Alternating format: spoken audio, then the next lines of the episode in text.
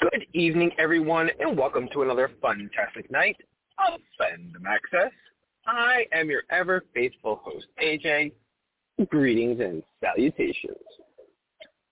So, same show as last week. We got 4400, Book of Boba Fett, um, Snowpiercer, and uh, Resident Alien.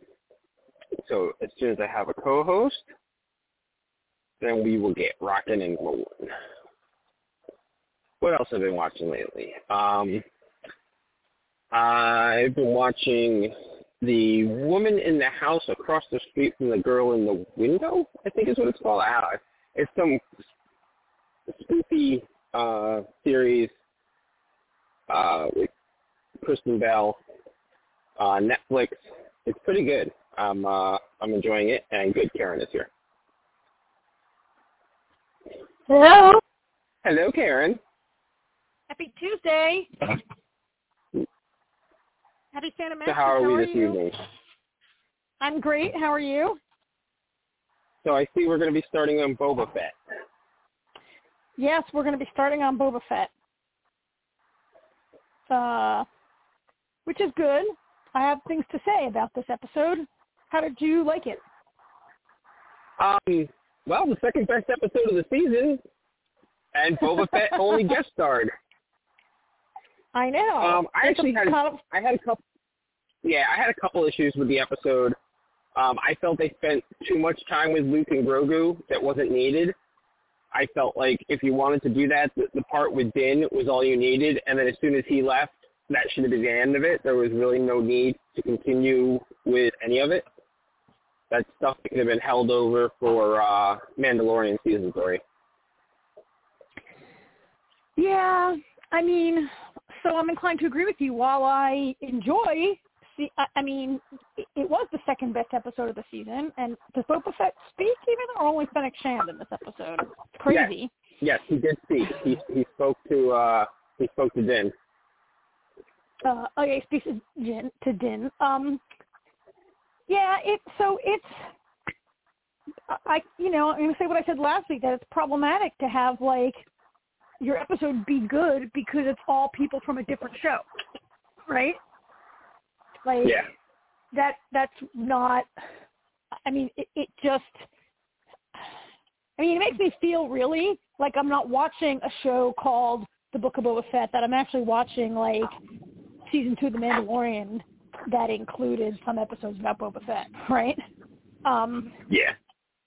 so, I mean, even so, we saw I forget the character's name, Timothy Olyphant's character, the mayor of Mos Vance, Cobb Vanth. Cobb Vanth, yeah. Um, great to see him. A little surprised that he was killed, but then again, not really that surprised that he was killed because We um, don't know that he's dead yet. We don't know he died. We they were don't. tending to him. We did not. We did not see that he was dead. I'm holding out hope. Fair enough. I'm holding out the hope too because he's a good character. Um, and like you hate to see him brought back just to be killed. Like, couldn't they have brought like they could have introduced that? Ca- I mean, I don't know. I guess I guess that character, that new gunslinger, is like you got to get us off to a good for hating him by having him kill a character we like, right? So Well, that is that. bad. Fucking that is Bane. Cad is. What? You're breaking up. You're breaking up. Take two steps to the left or something. I don't know.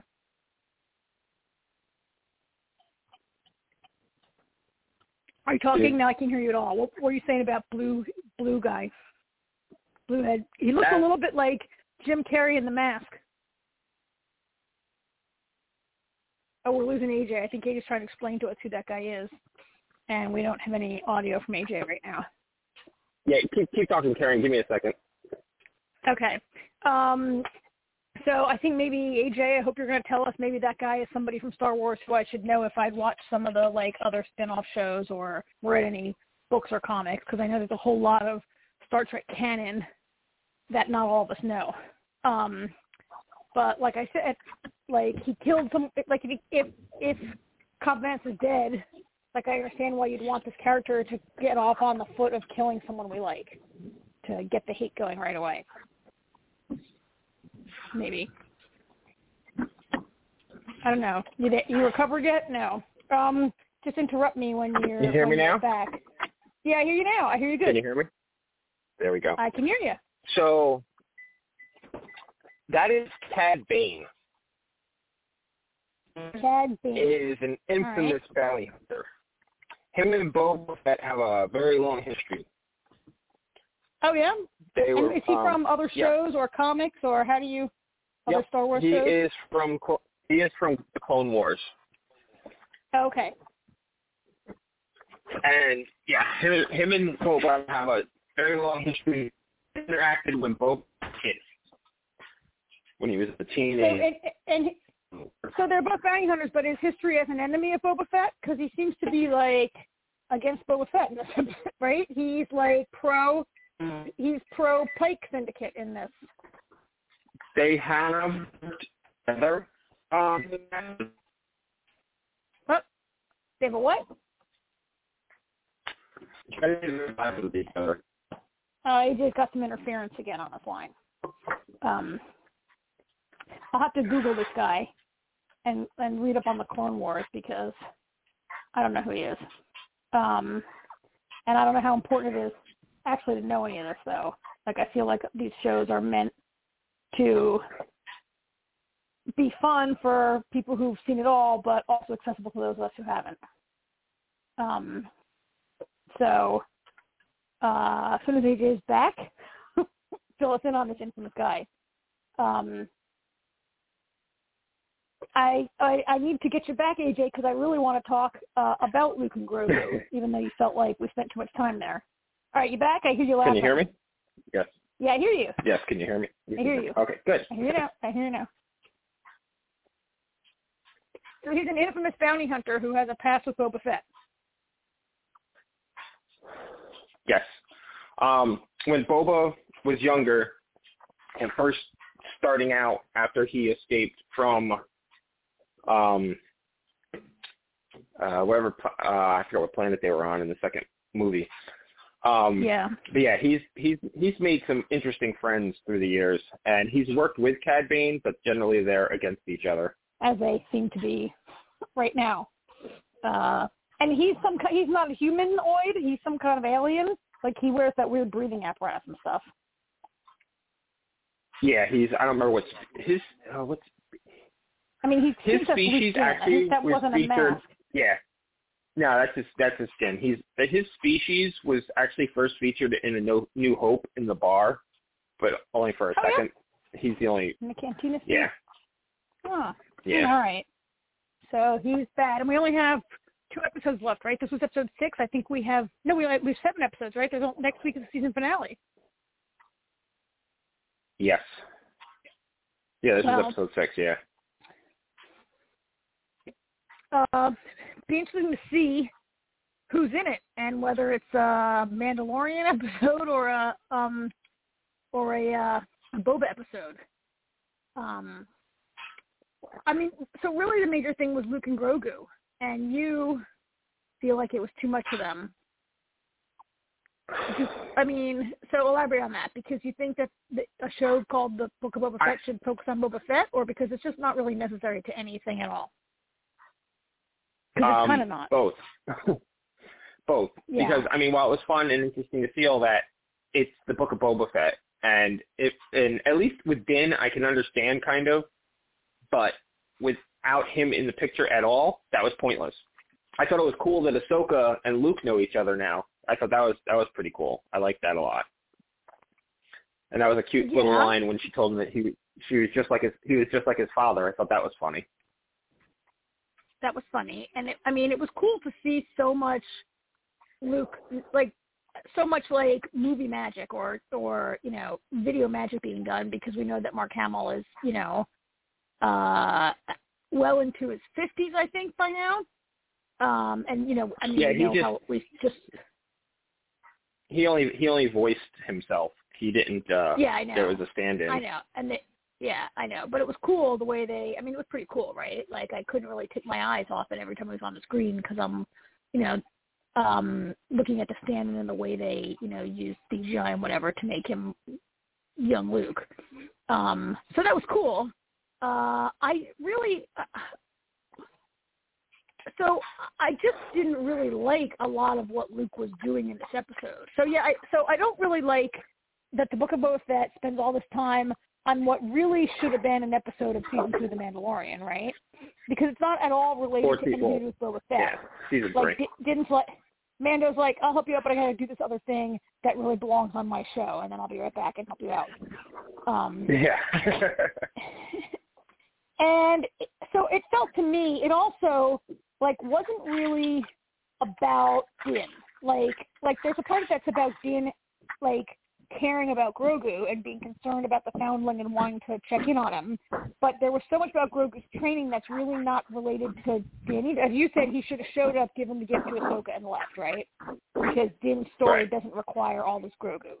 Um, yeah. I mean, it it it was kind of good because this show is kind of bad, and I, I mean, it feels kind of gimmicky throwing like a whole Grogu episode in there, right? And it trying to like yeah. get viewership for Boba Fett by, ha- but I mean, no, because this was already made before Boba Fett went on the air, and people were like, "Wow, this is not good."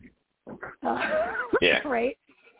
Um, I also think that the whole time I was watching it, I was like, why is Luke being like this? Like Luke was a bad instructor. He's a bad master, right? He's a bad Jedi Jedi teacher, and he's really Well, like Grogu's a baby, a baby, and he was like really, you know, I feel like making some mistakes with his training.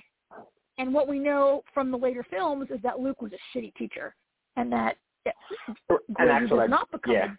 a Jedi master, right? that's and that's what I blame. I I, I blame um the Last Jedi for the storyline we're getting with Luke. They, you know, they had a. They're showing us what we were already told in the Last Jedi, um, and we're seeing it now with this that Luke is is not a good teacher. you know, he says in the Last Jedi that he screwed up and that he failed Ben and he failed all his students and everything.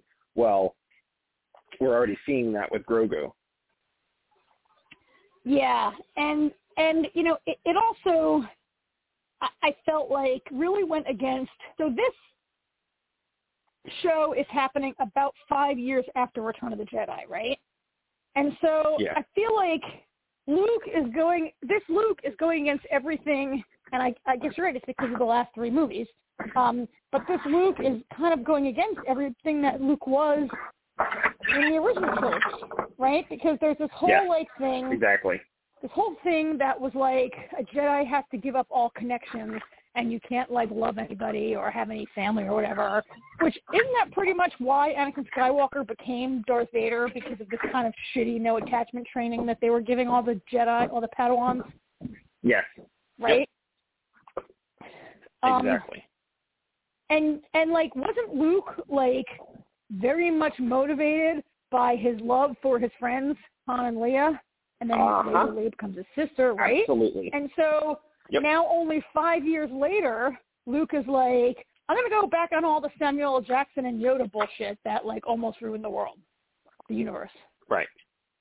Yeah. Like it doesn't make sense. So what you're saying is that because they wrote the movies, now we're stuck with what we saw this week. Like this Yeah. Luke has to. Yeah. This Luke, he can't train Grogu into an awesome Jedi Master because Kylo Ren.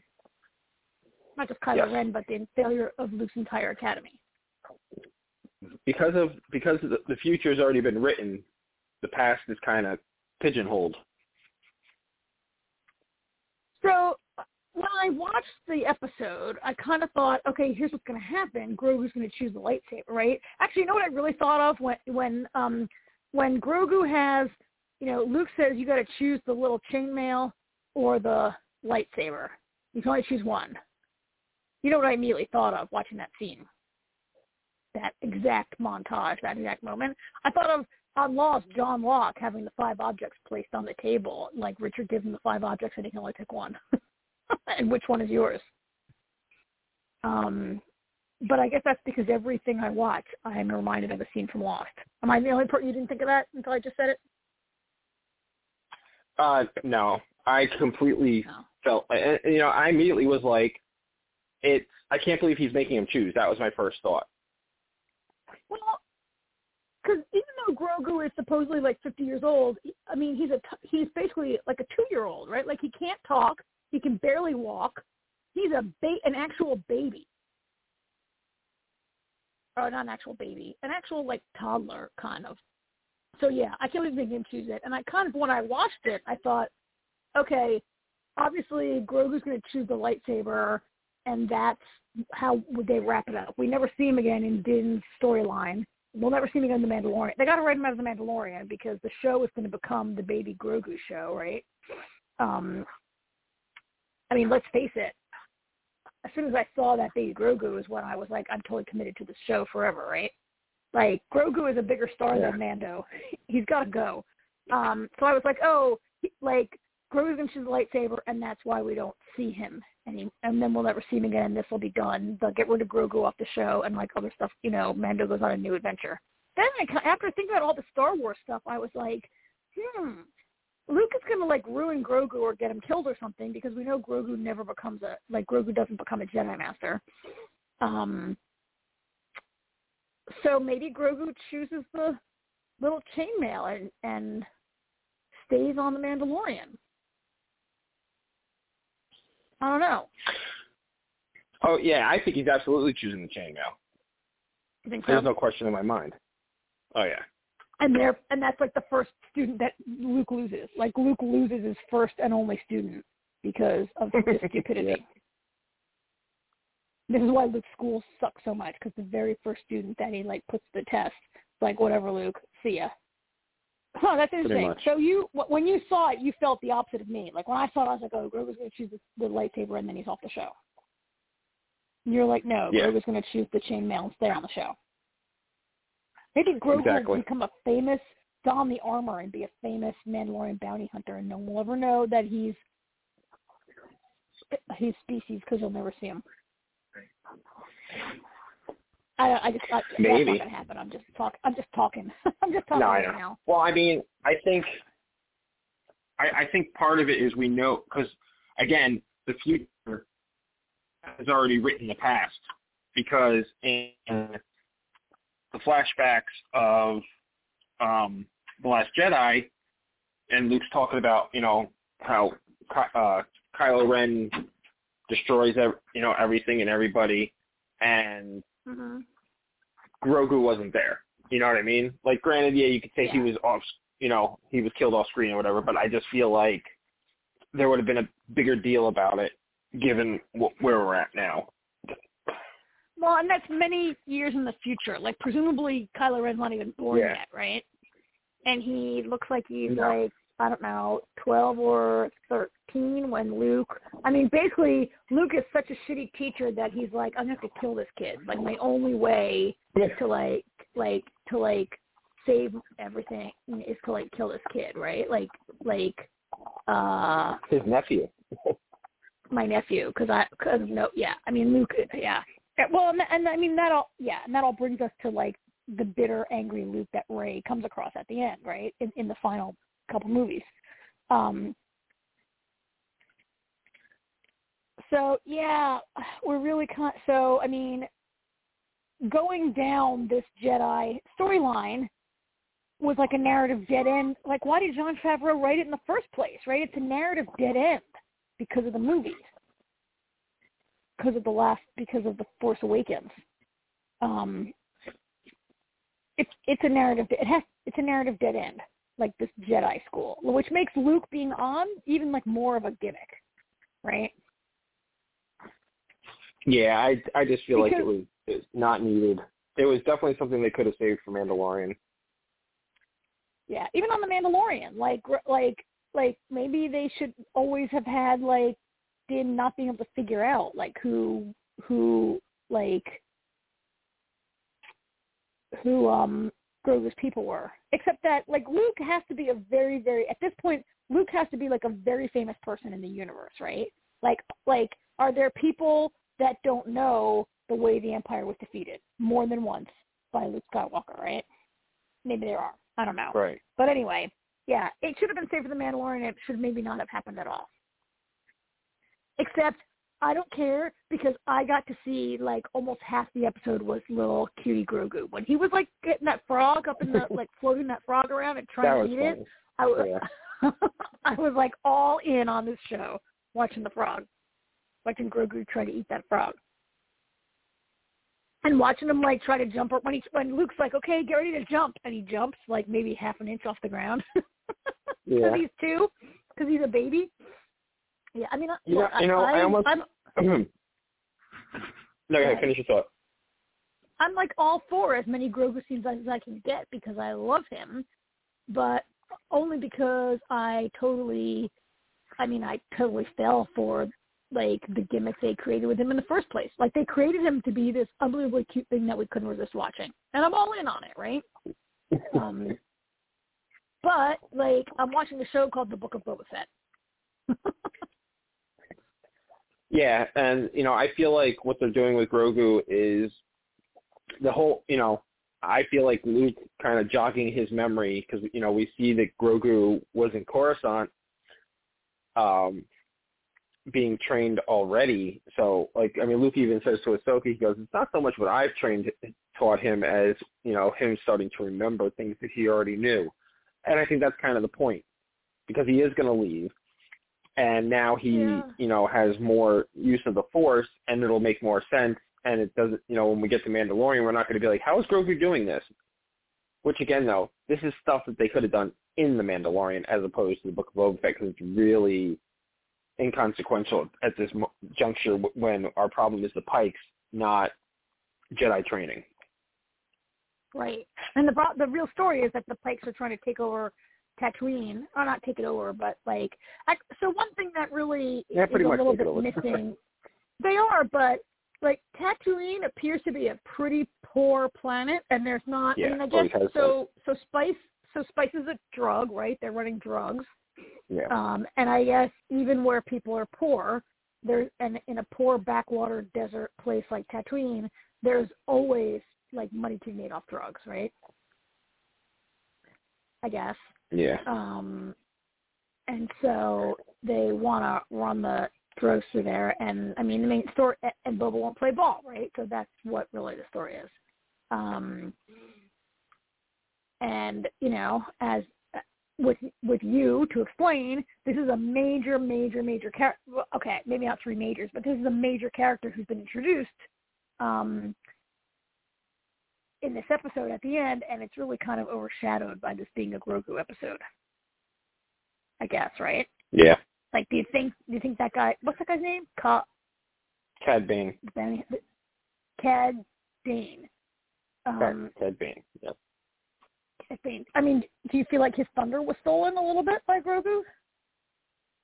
Or did it still hit home? no it was still like, cad bane was still awesome Okay. All right. I don't know. I didn't know who he was. So, uh, for me, he was a bad guy, but I like.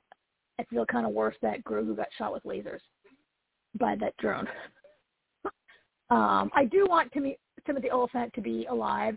I don't know. Do you think Jennifer Beals is dead? Like, so those um, oh god yeah Spice Runners came into the cantina and blew it up. So Jennifer Beals, like everyone in there is dead, right? Jennifer Beals is dead. They're all dead.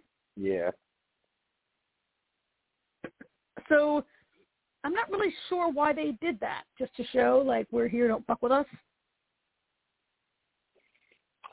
Um, well, it was Like- some place that Boba Fett controlled, so that was in Boba's territory, yeah.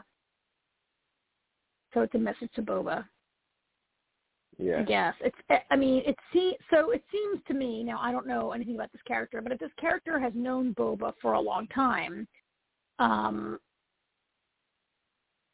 would does this guy really think that's an effective way to like that Boba's gonna be like, Oh, they blew up my bar, shit. All right, whatever, I give in the drug gang can just control the territory. Like I think it was we all know that's not He's not gonna. Yeah, no, he's not gonna give up because of it. it was just a power move. Boba's not gonna be like Boba's not gonna be like, Okay, you're right, I'm out of here. So they were just kinda escalating. All right, fair enough. I don't think Boba has enough might. I was I was interested in this article in this article in this episode where it's either he or Fennec says, "Okay, now with Chris Chris Chris Chrysanthemum, the murder Wookiee, now with the Wookiee And yeah. and Mando, we have enough manpower to take them on. And I'm like, really? You got you have two guys. You have your Vespa gang. You have two really good fighters, and like your Vespa kids. Uh, and the two like green guys. Like I'm like, that's really I they're two really good fighters, but that's kind of really putting a lot on Mando, right? To take on Yeah. the whole spice. Although I mean I guess he can. We've seen him kill like tons of other people and and and really like Boba's no slouch himself. And Boba supposedly is fully cured. The last time Boba had his own, we paid attention to Boba like two full episodes ago now. He was declared cured of his Sarlacc pit injuries. So I mean, yeah, Bob was able to fight pretty good too. So I don't know. Anyway, I mean, not We'll much to discuss because nothing, nothing, nothing really happened in the main storyline this week, right? No. We had Mando's side journey. I mean, I, I, I- mean, I guess it's effective. Like we can now have Mando help Boba out and not have millions of fans be like, "But what about Grogu? What are you doing?" Right? Um, I don't know. We'll see in the finale. I feel like there's more story here. I- feel like more than one episode is needed, mainly because we we skipped two episodes. Like this, the story of Boba Fett really is only five episodes. I mean, with next week, right? Out of the seven episodes, really only five of them are devoted to Boba Fett's story. Well, we don't even know. Only four so far. So Yeah, we'll have to figure that out next week. I feel like there's more story because there's more story. We can get a lot of story. So yeah, I guess we'll see in the next in the next episode. So all right, well, thank you for helping me talk through all that Luke Skywalker stuff and for validating me not being as huge a fan or as well informed that everything I feel about Luke, like yes, I like I, I understand all this correctly, and that Luke is Luke is like Luke is a bad teacher. Luke has bad instincts like okay the force is supposed to like the force is like supposed to like help you figure out what to do and luke sucks at being a teacher like the force is not guiding him in any Yeah. way the force is not helping him teach people about the force No. not one bit Yeah, and that, Right. that's that's like I, I was disappointed in a lot of the the decisions with by Luke, but I understand them because of what they did in the future movies. yeah So that was one They of the first things I was that- like, I was like, yeah, they can't do anything They that's gonna like fix- that that creates a plot hole for those next for those yeah, for the two movies for for Kylo Ren's story. Like, Yeah. like, yeah, like he can't he can't turn Grogu into a into a Jedi Master. He can't. He has to fail, or Grogu has to leave. So yeah.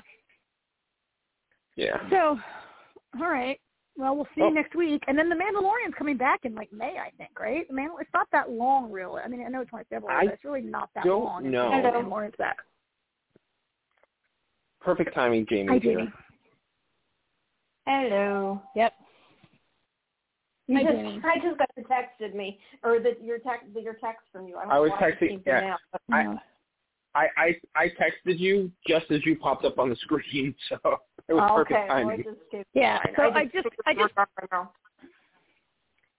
I just Googled and I can't really find out when episode three, season three begins because um because the internet sucks actually. Um uh apparently we don't have a release date yet for The Mandalorian, but it began shooting Oh, last fall. So so it might not come till later this year late this year. So anyway, okay, so yeah, we we just wrapped up the um Boba Fett, Jenny. Your timing is very good. Okay, cool. Okay, Sorry, so uh, I'm late. I just got done watching the end of 4400, so. Okay, good. Well, let's talk about it since it's fresh in your mind. Yeah. Oh. Let's talk about it. I have to say is, oh, I don't know what to say. You know, it, it, it started out okay, but it's the last five minutes and the preview and I see. I wish I remembered the original because I do vaguely remember it had something to do about the future. I think, didn't it? But I don't remember. Yes. Yeah. I don't know. I mean, it, it's quite clear that this show is all about politics and, and not politics, politics, but politics in the sense of, you know, the way people are treated and fighting and and all that. And um, yeah. So mm-hmm. and it just I guess led up to that even more. And then now there's like a future faction, and I think uh, that part I think is sort of similar to the original from what I remember, but the rest of it's so different. Who knows? Um, yeah. I definitely did recognize the guy though that was the from the uh from the original one, the one that played the cult leader or whatever.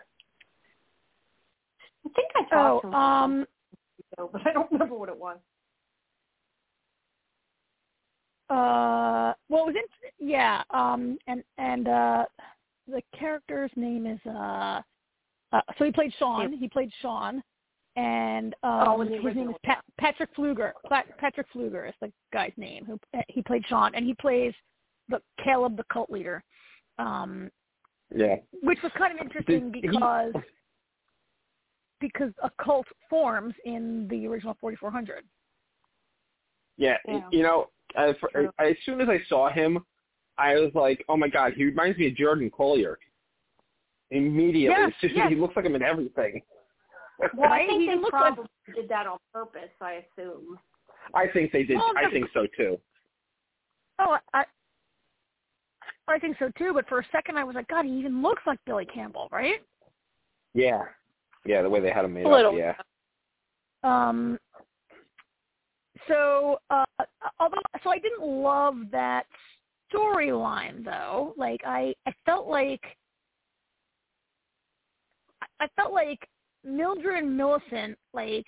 Uh, oh, I, so my thoughts about all this are very t- tangled up together because like finding her sister and that her sister's with the 4400 blah, like I don't love that that her sister's with the but I really felt like okay the the new sister Millicent I really felt like Millicent could be on the opposite side without having a flashback of them being in a cult. Like I'm not really sure what the point was of the flashback of them being in a cult except to have Patrick Flueger play the cult leader. I, I do feel Yeah. like where that story. I, hang on, let me finish my thought. I do feel like where that storyline is going is that he sexually abused the girls when they got to a certain age, right? Like, wasn't that Oh, undercurrent there? Um, yeah, that's what I was thinking and too. yeah, and we may get more of that, but I felt like them being like abandoned by their mother, like I don't see it as being relevant. Like whereas I see somebody like Claudette's storyline of being like like in the civil rights era, like really informs like her anger and who she has who she's becoming in 2022, right? But Mildred and Millicent, like I just don't really see the point of that storyline at all. It was kind of a waste of time, I thought. Yeah, I, I was going to say um, Mildred. All the made a- flashbacks are. Yeah, Mildred Yeah. said something towards the very end after what he did. Said something like that. I assumed that that was what that comment meant. But re- regardless of that, I, I don't know. I mean, I thought it was part of it was number one, so she could be like she should have, you know, went on her side. But it it to me didn't make a lot of sense because it if like maybe this new group was like related to that group, like maybe Caleb was part of it or it was a cult or something, then I would maybe understand. But yeah, why she jumped from the cult she was in to believing these people, it, it just doesn't make any sense.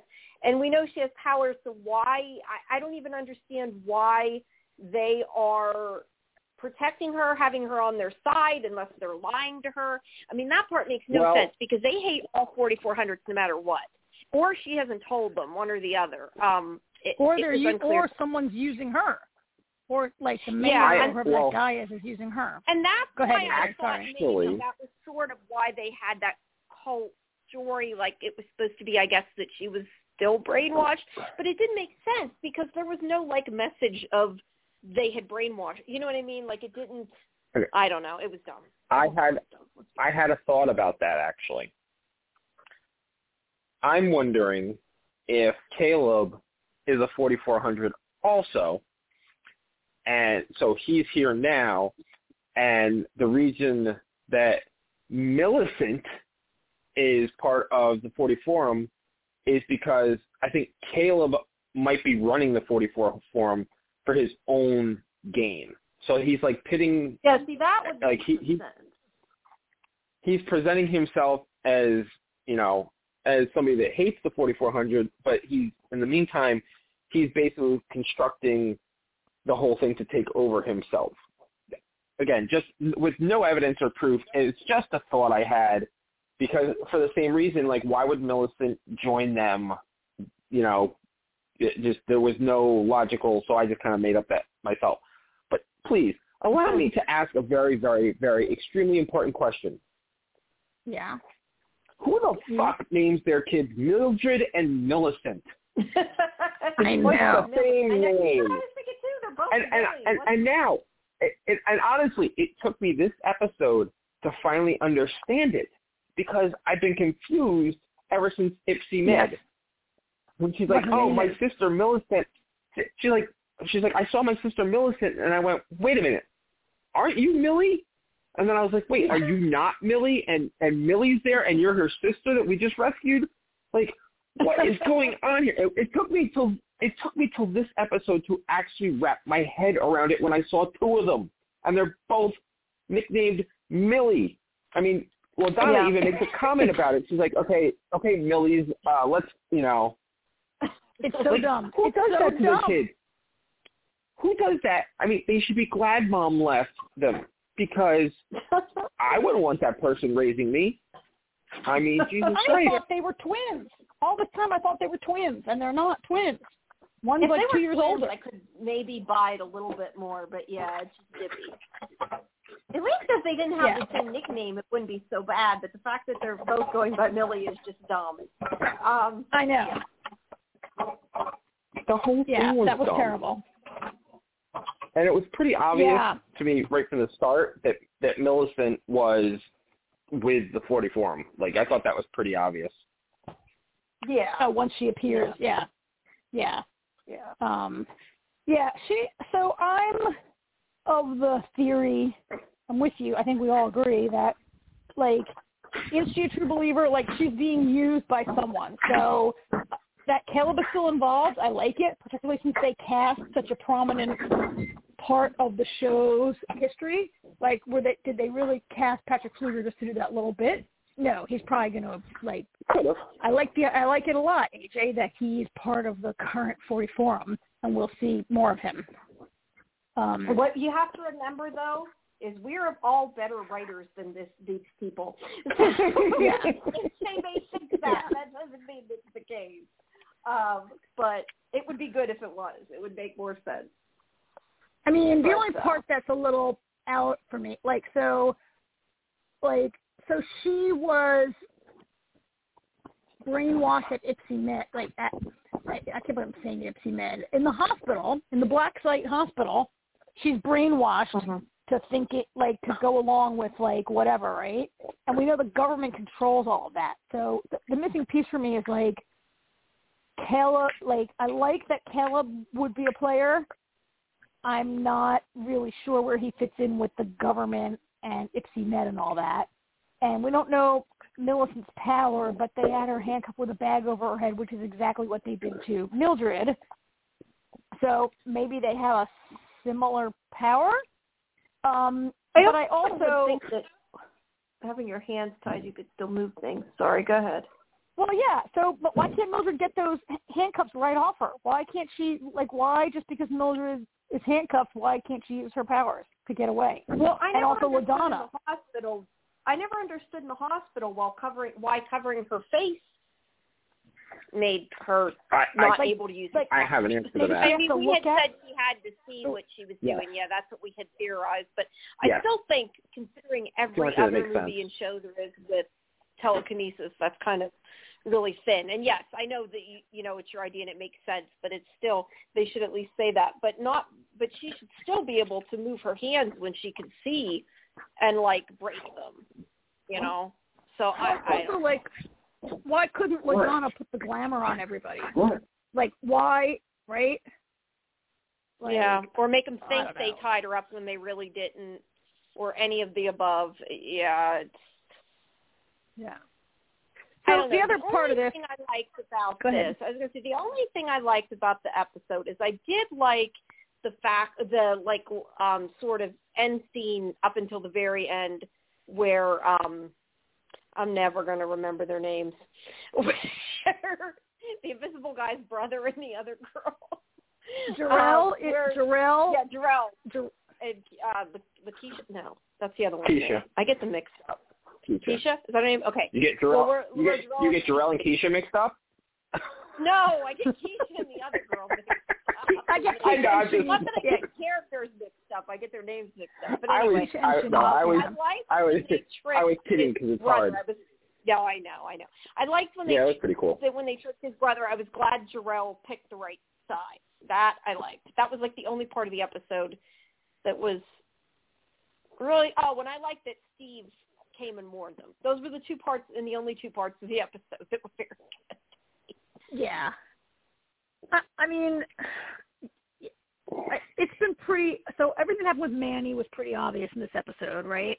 Although, except the part mm-hmm. where Manny's like, "I didn't take his body." Like, who do we think took the Rev's body? And is the Rev, I think he's Rev probably alive. dead?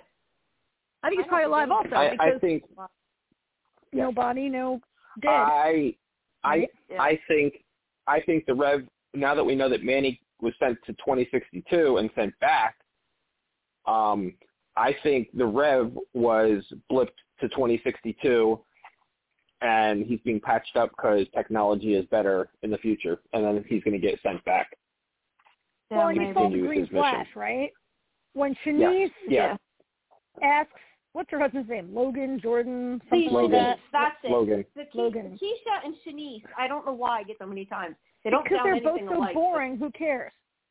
Um, yeah. So when when Shanice experienced Logan's memories, which by the way, I love that when she experiences the memory, she sees him. She's not experiencing his mem- memory because like like we see him. We don't see what he sees. We see him, right? Like she experienced Yeah. the memory Yeah, and that- fly on the wall. She could see the green light when he didn't That- see it. That Because happens thought every, well, maybe her- That would only have Well- been cool if she was able to move around and travel in his memory. But since she couldn't, it made absolutely no sense that she could see something he didn't see. Well, I think Um, the idea, Jamie, is every- not that he didn't see it, but that he didn't notice it or didn't remember it.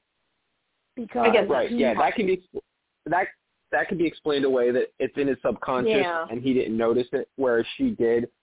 However, I know. I don't know if you guys have they noticed, filmed it, he was turned every- the other direction. no, no, so. I'm not. I'm not. I was just gonna. I was just gonna say, Jamie, his back was to it.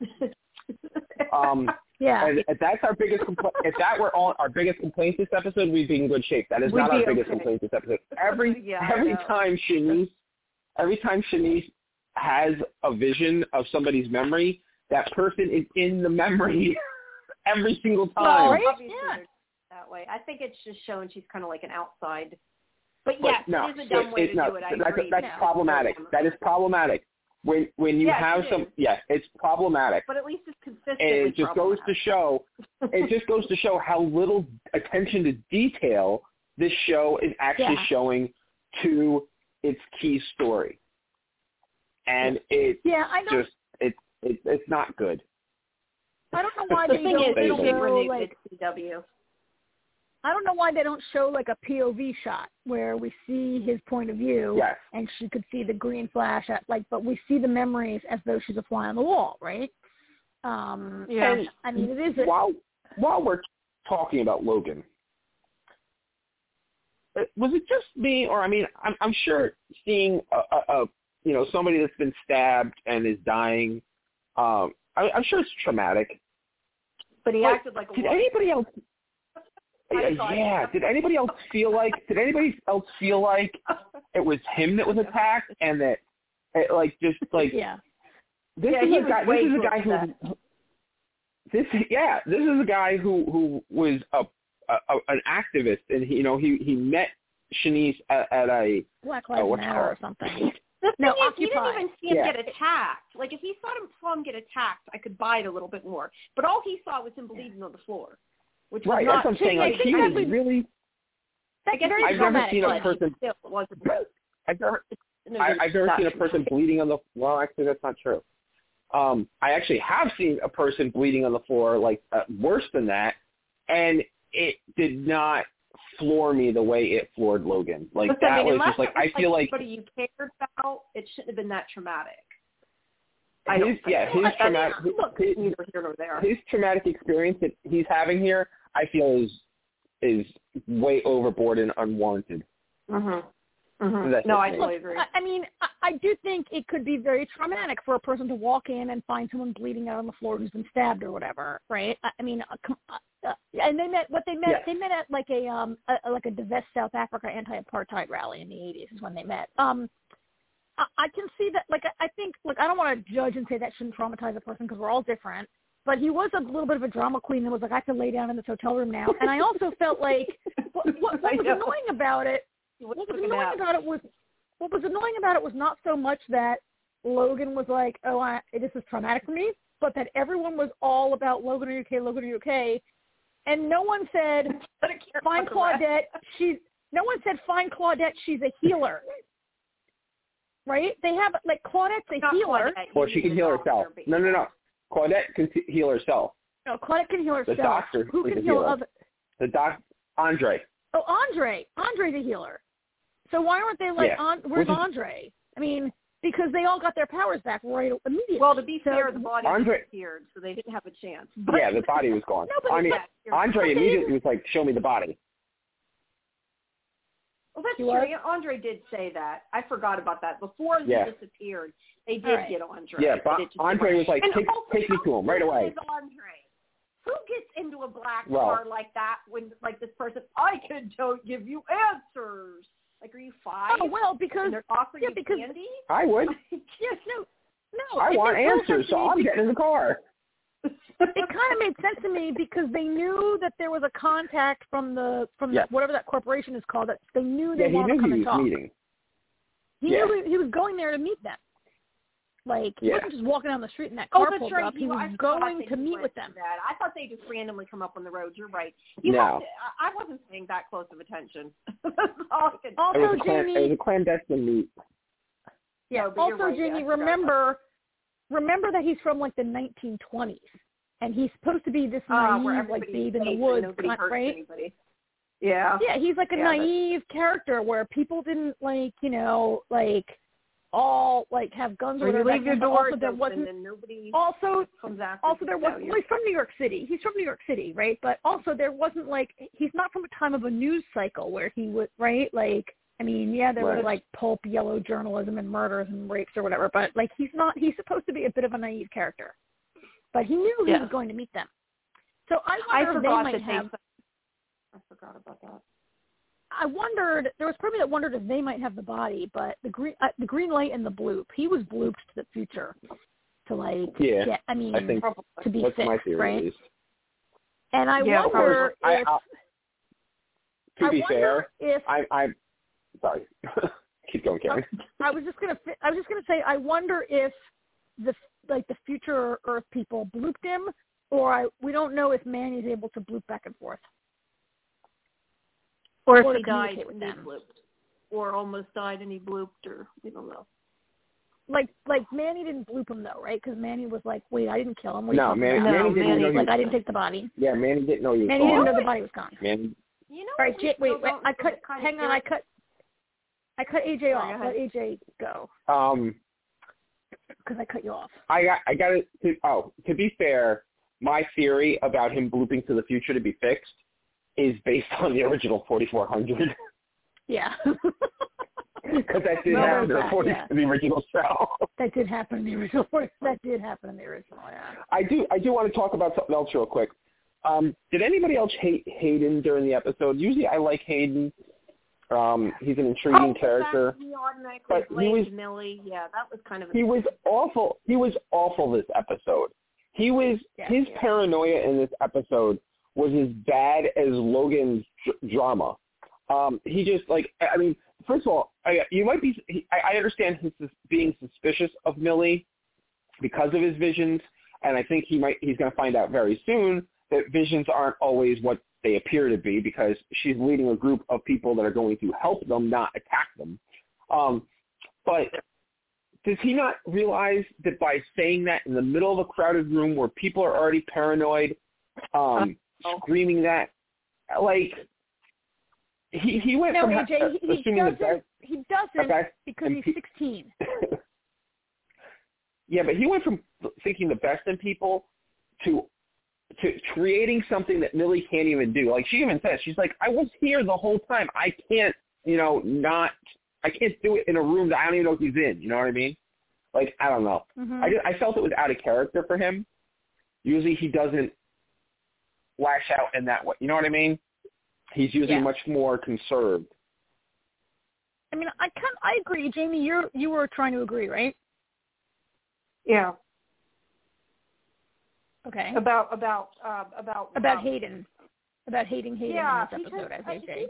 What did, he did say? She did say, "I can't do that." You know that, and he was scared and he's just blaming her. And but yeah, you don't just like if he wanted to say that, he should have like said it, you know, in private, not just told everybody that and freaked out like that. Not cool. I, So I, I agree with both you guys. I do. I did notice right away that Hayden, who usually sees the best in everyone, was very judgmental and weird about Mildred, who he's had a giant crush on since the moment he laid eyes on her. Right, and he really turned Yeah. on her in a way that surprised me. He really like was inclined to not see the best, which was surprising.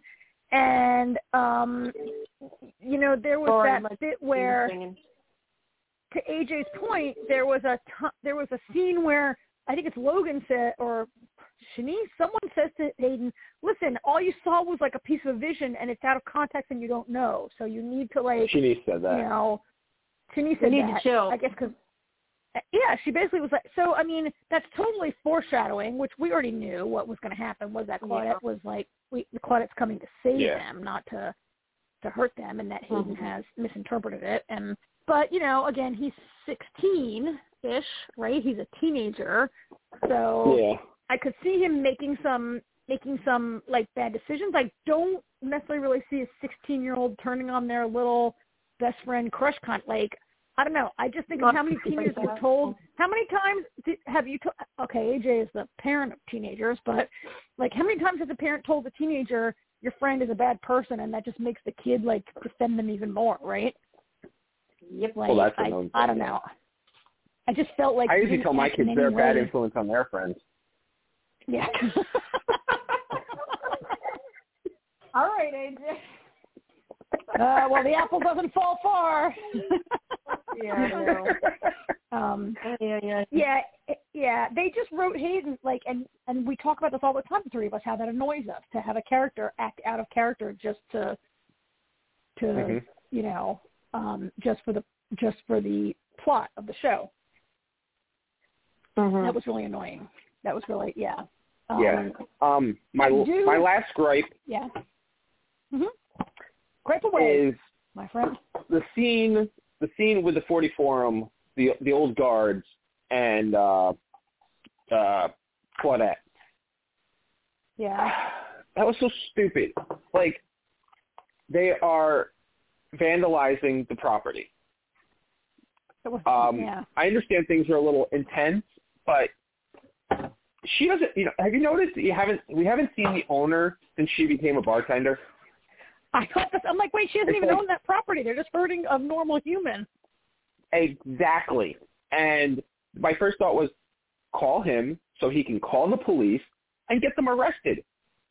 They're not special people. They aren't above the law. Like what they I mean I mean it, what they did was Yeah. blatantly illegal. Like that's Yeah. you're going to jail for that. You know, you know what I mean? Like you're getting arrested for that and you'll have your day in court. Like they should not be able to just do that and walk away and be like, oh, it, like that. It, it, like, come on, let's have some fucking realism in Alexa, some I aspects. know. Alexa. I know. And then what was that, and, Jamie? and then we I said Alexa is going off. I have my oven. Alexa. Put it- Shut up, hang on, Alexa. The thirty minutes. and then we had that and then we had you know the follow to that is when the curly haired guard that you know a couple weeks ago we were like I thought that guy was kind of friendly and now he's like a jerk and he joined the 40 forum or whatever. And now he's like oh you know he he's I, I think he, we heard previously he's a child of immigrants and, and he's a person of I'm not sure of his ethnicity but he's like a person of color. And and and he says oh this is what people did to my parents' store like pe- you know he's like I feel Yeah. so bad because people did this to my parents and, and I'm like okay, okay. First of all, we They shouldn't have taken that. have been- well, yeah, like like you, you joined a ruthless group of like bigoted, violent assholes, uh, and this is the first time you thought of discrimination that your own family family's fate. Like, I, I'm like, I don't know. Couldn't the guy like? Yeah. Okay, I You know get what I it, think? but he I also think we've given could- this show way too much of our time talking about it. Yeah. Well, there, I, I We do that every there's week. one little there's one little bit that I don't. So I will say that if I had a favorite character, or character that I hated the least, it's Claudette. Like I kind of like I, I feel like Claudette's story continues to be a little bit better. That her backstory makes a little more sense. Her flashbacks made a little more sense. Like we saw flashbacks of Claudette like being in the civil rights movement. We saw her being a woman in the civil rights movement and still being like shouted down by her husband and how she got like, you know, uh wasn't really allowed to fully participate just because she was a woman.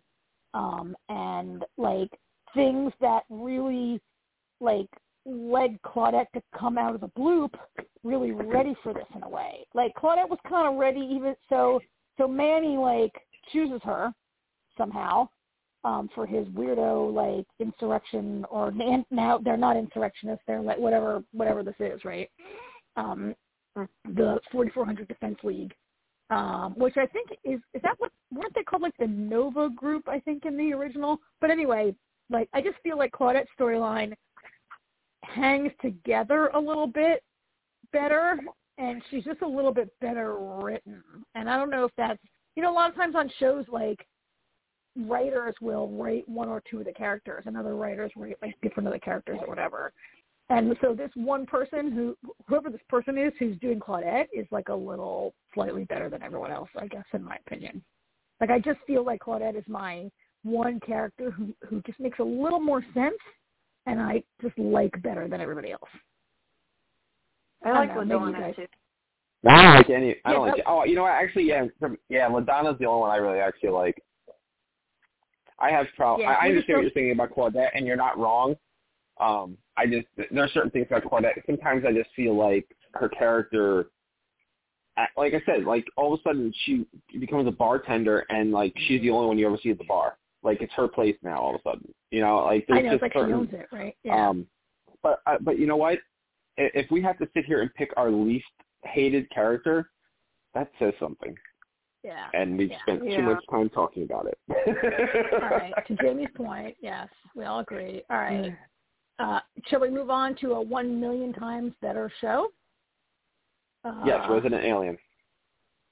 Okay, let's do Resident Alien. Um, I just watched so episode is this? the episode where Harry is building a bunker in his basement to be Asta's new home after the planet gets attacked. oh yes. Right, but I mean, do you remember which episode number it is? Is it is it It's two, right? Three? Is it three? It's two. It's episode two. It's Two. okay? Two. Okay. I'm just looking up so I can try to see which episode is. Harry's it is, building a but- bunker, and he thinks it's the greatest idea. And Asta's like, "Are you fucking kidding me? I'm not living in a bunker with you." And not just that he's not living in a Take bunker, your but father to work to work or whatever and make the food. to be the butler and the cleaning lady. Yeah, his wants her fa- Yeah, yeah. Yeah. I love how he Um, painted a, a window. That's what I thought. Painted the damn window. that was funny. Uh, so there's a little bit of me that's like, really, Harry? Like Harry really doesn't get yet. Like, like that Asta was like, well, what about my father? And what about my friend? Like that Asta's like, I'm not coming down here by myself. Like, what are you kidding me? And that Harry really still doesn't understand that she has these attachments to other people in her life. Um, I don't know. Like maybe I have to rewatch last season to see if he really. I'm a little bit like Harry. Really? Like you haven't figured anything out from being on Earth yet. No, he, Um, he no, he doesn't Yeah, get not yet. It was for the- and the toilet. I forget what he said about the toilet, the bucket, but I remember it was really funny. I remember the bucket. Well, I mean, there has to be like a joke about peeing, or this wouldn't be a show for twelve-year-olds, right? Yeah. My Um, my no. favorite part my favorite part about the whole bunker scene was when she's like, You can call them and tell them not to come and he's like, Okay, okay, I will and he's like, It went straight to voicemail.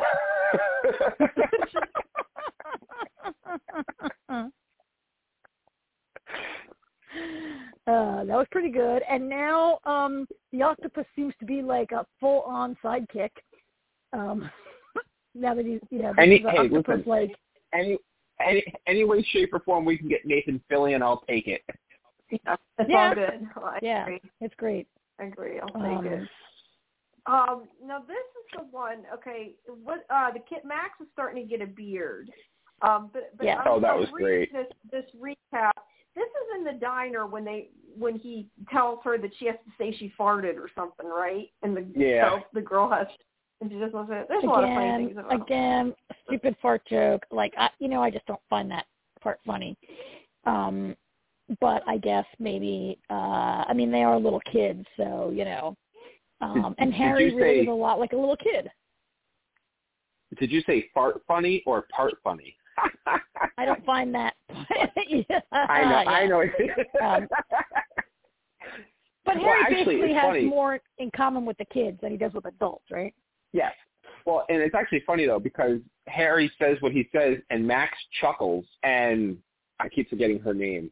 She's like Karen. She doesn't find it funny at all. yeah, sorry. Yeah. Actually, you want to I'm know? her. what My, I mean, Karen. it's only it's only two episodes, but you know what my favorite part has been? I've actually, I mean, the, the Harry stuff is always funny, but I've really actually enjoyed Liv and the sheriff. I'm I'm enjoying Oh their they're their investigation their investigation um and i think it's going to be i i feel like they at the very least liv has to find out that he's an alien because they're you know they're they're haphazardly but they're putting together the evidence that harry killed the doctor you know Yes. Yeah. so I really feel like one or at least Liv, maybe the sheriff too, but at, they have to find out he's an alien because otherwise, where does the story go and how does Harry not end up in jail, which kind of kills the entire show. If Harry's not around, it, the show becomes pointless. Well, I Um, think th- that Liv will identify the foot as Dr. Harry Vanderspeigle's foot, and then be like, "Wait, how can it be his foot when he's a- when he's alive and has his foot?" Right. And then Yeah. that's how it will come out. Because they Yeah. they made a point at the end of last season when his remember when when Harry's foot got cut off and he had to grow back a foot, and and they made Yeah. a point in that scene that there was like a birthmark on on his foot, and Asta commented on it. Oh, Asta right. commented like, "Oh, you've got that like it'll grow back perfect." Like she saw the birthmark. There was a little mark on his foot. Remember? There's like a brown Yeah. mole kind of mark on his foot. So I felt like, oh, is that like gonna play out in the long game? Like, but yeah, I I agree with you. Liv's gonna figure it out, uh, and I bet that's how. I think they're gonna identify the foot as Harry's foot, and then she'll be like, wait, how can you have your foot and I have your foot in the, the refrigerator?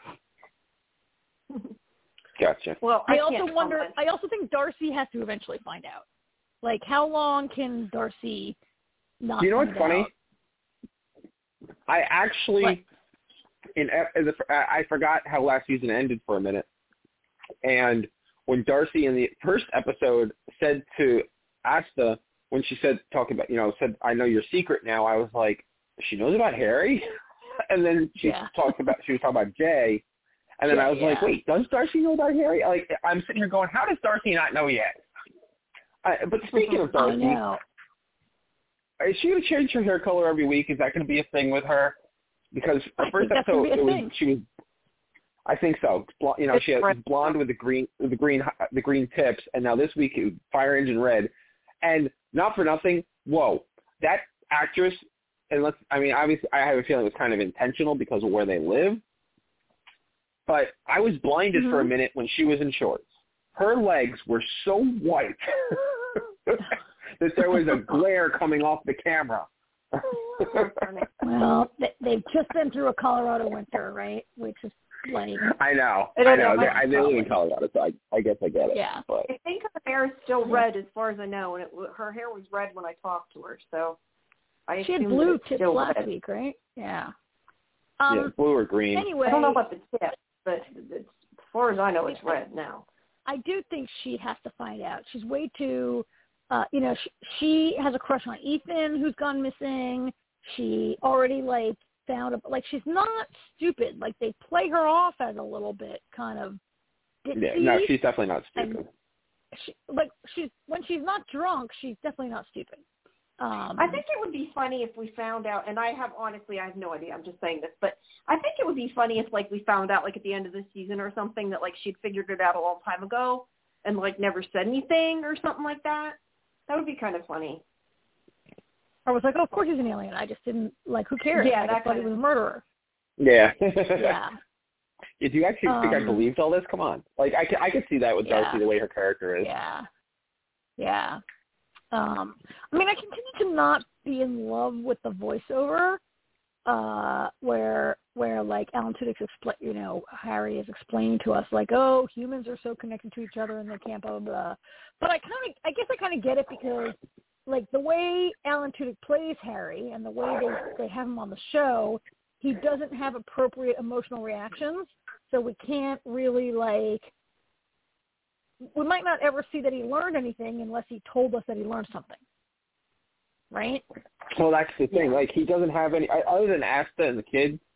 He doesn't really have anybody to talk to about these things, which is why I why I think we kind of get the inner monologue. And you know what's actually funny is um, this last episode when we were watching it, Artie actually said that it reminded reminded him of Dexter with the inner monologue, and I, I hadn't really thought watched about that before. Oh, that's right. I keep forgetting So- you didn't watch Dexter. Well, I think so. Is this the episode or is episode one? I think it was this episode where Asta is like Harry has to get some new friends. Like I can't be his only. He'll never get it was it this unless he- episode. He, he like Yeah. he can't Well, only have me because as a well, friend. 'cause her He needs- dad. Yeah. Well, no, and it Oh, wasn't yeah. even her idea. Her dad told him her that she he was like he needs more friends. He needs to stop caring about just you and care about other people. Otherwise, it's just gonna. Otherwise, we're all gone. like her dad gets it. Yeah. Her dad totally Yeah. sees it. Oh right, and that's why she sent him to the poker game. That's why he goes to the poker game, Yeah. which was pretty entertaining Which was. Uh, the poker scene was great. And you know, I gotta say, I love watching Darcy mess with the mayor. It is so funny. Like the, the mayor gets so Yeah. flustered. he get, yeah, he's so he is flustered is the right word. Um, and he gets all crazy. And uh, so I love in that scene when Harry loses and he smashes the table. Like what Harry reacts exactly like an eight-year-old. I don't know. How Oh, yeah. old is your son? Is your son eight now? Is that how he reacts when he loses, Yeah, or is that yeah, how a six-year-old? yeah. Whatever. Like Yeah, it's no, yeah, it's, it's definitely a y- more uh, younger. Than, he doesn't react like that. I'd kick Like his ass. like a like a like a toddler, like a Maybe a four-year-old that maybe. Yeah, hmm And so that's how Harry reacts, right? Like he like, which is funny because Harry, I feel like doesn't. I mean, he doesn't necessarily value money or really like get it, but he's definitely like, uh, yeah, I love when I think he reacts like that. He didn't win. yeah, Yeah, yeah. I mean, I guess well, you I know that's kind of why. one- Go ahead. Sorry, go ahead. I didn't cut. I was going to say, I think out of the three, say- the next one's even funnier. Oh, good. I mean, that's why the best scenes for me are when Harry's with Max and Sahar is her name, the little girl. the horror. Mhm. Yeah, I mean, the, first of all, those kids, like we always say, those two kids are fantastic and they steal every scene they're in. But Harry's so good with them because he, I- I mean, he's like developmentally, he he's not even at their level yet. Like he's like a five year old, right? And they're like ten year olds, and they Yeah. they're the mature people. And in those scenes, they're the mature people, especially Sahar. She's, Mhm. um, Yeah. I, I To be fair, I do think it's a little. Go ahead. To be I fair. say to be fair, Al, Alan Alan Tudyk, uh, the perfect person for this character because you think about a lot of the characters he's he's played. They always his characters always lean towards the childish side, so that might tell you something about him. Yeah, maybe. Yeah. Yeah. Um yeah, they're fantastic. I, I I do um think it's a little I think Max like Max knows that he stole a piece of alien technology from Harry yeah, and it Oh, does yeah. seem a bit obvious like how has Max not figured out Pick up. yeah. that that sleeping on with that doesn't under his bed is to what's making him grow hair. Really? Do you think he's going to admit it or he hasn't figured it out yet? Uh, you know because that's hard to Sahara's say. like, it's because Actually, you went. Sahar's like, it's because you went to space, and he's like, that's not how space works. And she she's like, you don't know how space works. We don't know how space works. What are you talking about, right? Um, yeah. uh, I It, think it could, maybe you know, Max it, should. it's hard to tell with Max sometimes because Max Max is a little slow on the uptake sometimes. So it, it might be that he hasn't figured Yeah. it out yet. Maybe when Okay, Sahar picks up the you ball and goes, "What's this?" Maybe maybe when Sahar picks up the ball and goes, "What's this?" and grows a, a, a beard, maybe they'll figure it out. Yeah, yeah, yeah. Sahar's Yeah. definitely the brains of that operation. You're absolutely right on that. well, Absolutely.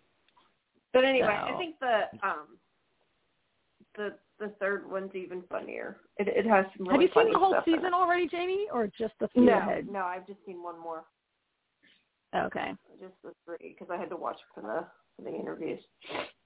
All right, then But, catch uh, with you. So, But I but I gotta say that's a show. If I if I look and I find screeners, I generally watch.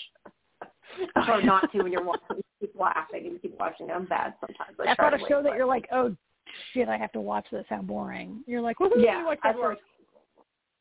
first. Yeah. All right. So All on to a um, show I where something per- before I forget. Wow. No, go ahead. If we're moving on. This has nothing to do Yeah. with any show that was talked about. I just don't want to forget to say this. There's a show coming up, and I don't even know if we get this network. I, it's on Epix, APIX. Um, yeah, I, I, I, that's on my. I don't pay for that, but it's on my cable. It's on Xfinity. Yeah, I'm not sure if we get, if I get it or not. I'm honestly not sure, but um, I got screeners and somebody, another journalist had mentioned the show to me, and um, I I checked it out because they said it was by the um, I think it's the I don't know if it's the producers or I don't know somebody involved in Lost. I think it's the producers, but anyway, um, it's got um, now I'm just thinking of his character's name, Michael. I can't think of his real name. Why am I blacking out? Um, Harold Harold Perrineau. Perrineau. Perrineau, yes, Harold Perrineau. Um, in this show, um, I, I'm trying to see. I'm not sure exactly how much it says out about it, so I don't want to um, to go too too much into it. But basically, it's about a town that you can't leave, and there's some creatures in it. It's really really good. I've seen a couple episodes. I think you guys will really like it if you watch it. The first episode Sounds like Mystic Falls. was was a little bit predictable only because you know what the show's about. But um other than that, I'm I'm really liking it so far. Um Really? Because as soon as you said a town that you can't leave, you made me think of Under the Dome, no, it's not. Oh, yeah, which was good. terrible. Nothing like which which was in, terrible. In a good way, it's not. I'm, my first It's- my first thought because she said the monsters was uh what was that show with the weird creatures uh West Western Gate West what the hell was the name of that what wait wait weird yeah, Wayward Pines that's what it Wayward reminded me of The one where Max, think where of Wayward Pines a little bit, only be like the weird, um like the weird town creepy factor. I I thought of that at the beginning, but it's it's not like that. I think you guys will like it. I do. If you watch it, I think you'll like it. But I'm not like super far into it. I've seen I think like two and a half, maybe. I haven't had time to watch the rest of it. But um but anyway. That's coming called up. That's From it. It's called From. It's hard to find anything From? on because you look it up and it doesn't realize that From is the title. Like even when I put it in quotes on Google, it's hard to find it. Um, I just because it- googled Harold was a bad Perrineau title. I and don't know look, I'm in I good. feel like it was a really dumb thing to, to name it. Um, but yeah, I'm honestly not even sure why it's called that. But that's you know I guess wherever the creatures are from, I don't know. Uh, but anyway, it's good. Probably. Um, yeah it starts this Um, no starts starts Sunday the twentieth all right. Well, uh, while we're on good. while we're on new shows, I'm gonna just chime in and and tell what I our listeners what I already told you guys over text was how much I'm really enjoying All of Us Are Dead on Netflix.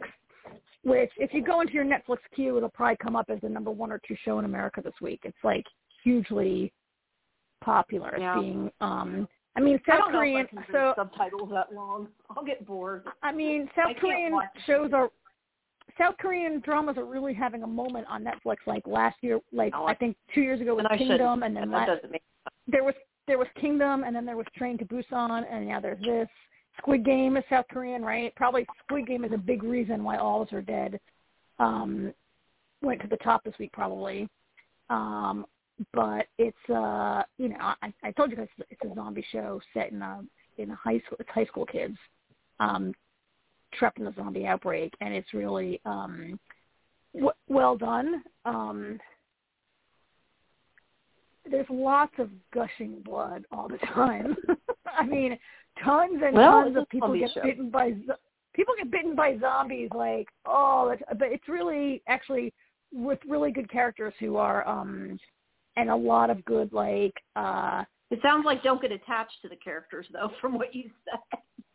Well, I mean, it is. A, it does appear to be a gigantic high school that's like as big as maybe my college. There appears to be like hundreds and hundreds, or maybe a thousand people in this high school. It's a huge high school, or maybe that's a normal That's high school. big I high went to a high school that my high school had like 150 people, so to me, it's enormous. But there are like tons and tons. It's like a big public school. It's like it's like a Yeah, my six-story high tall school high school. Um, Wow. so there's a lot of people that can get bitten. There's a lot of red shirts, right? Um, but it, it's interesting. So a show like all the Walking Dead shows are people who didn't know each other who are like thrown together all the time. And like this show does a really good job of it being like it's like the high school community and all those sort of interactions that exist like among a, a high school class are like playing mm-hmm. out in the way they react to the zombie situation. So it's a it's a totally different kind of thing than most of the, most of the zombie shows I watch are The Walking Dead and other kind like Day of the Dead where they they fight each other in the mall or like they're always thrown together. And this is a group of people who have known each other and been through school known each other since they were little kids, like but who still are kids stuck together. So I think it's really good. That's and Jamie, like if you can if you can like you know give it your attention to it's really I mean reading, reading subtitles is no different nowadays. Like I have I have closed captioning on quite a bit sometimes. Yeah, I Um, know. My problem because is I read refuse to invest in a captioning. soundbar. When I leave it on, I read it too much, and I get taken out of the show when I read closed captions too much. Sometimes. Yeah, Yeah. I gotta Yeah. admit my my biggest prob- problem with subtitles is I'm not watching what's happening on the screen. I'm just sitting there staring at the words. Yeah. Uh, you end up Luckily, when someone's being bitten by a zombie, you can look away because the words are saying things like "Ah, help me." Um, Or argur. yeah, or like or zombie or growl. tells you Um, or or or or ominous music playing. yeah. One thing that I think maybe AJ especially, but both of you would appreciate about a show like this is that they say the word zombie. Like this show takes place in our own universe where we've heard the word zombie before, and there are scenes where the kids are even like, well, let's. The kids are like, I don't know, in zombie movies, like they always starve to death, so we have to find food or whatever, right? Um, and AJ, AJ would appreciate this. So AJ, I feel like you're the person that's always calling out situations. Like, you know how AJ's always like, how come on TV women have sex with their bra on? And women and like AJ's always calling out like these like, yeah. these obvious things. There's a scene where this character goes, um, does anybody else have to pee? And then they're all like, shit, we're trapped in this room and every single person has to pee. What are we going to do? That's hilarious. Yeah, that's good. They they never go to the bath. I'm the one who started saying about if I was in a zombie apocalypse, like you wouldn't have contacts, you wouldn't have toilet paper. Yep. Yeah. I wouldn't be able to Yeah. see because I can't wear my glasses without getting a headache. So I, I would be without I anything. Can't see. So anyway, Yeah. I think um, if you're willing to give con- uh, uh, Subtitles, subtitles a yeah. shot, I- I'm really enjoying this. Yeah, I show. know. We'll have to we'll have to check it out. Um, by the way, try. I did find I happened to see in this article uh, that that I just wanted to say before I forget that that from it's Hmm? uh, Jack Bender and Jeff Pinkner. Uh, Bender's Oh, directed Bender, yeah. part of it, but uh, Bender's Bender, Well, and Bender directed a lot. are the produce, executive producers. That was who it was. He But was a big um, part the of other it, thing yeah. I wanted to say about other shows, I wanted to mention, if talking about new shows, also Shining Vale. I don't know if you guys will like that or not. I liked it. It's it it's horror comedy. It's with Courteney Cox. It's um sort of a, a ghost.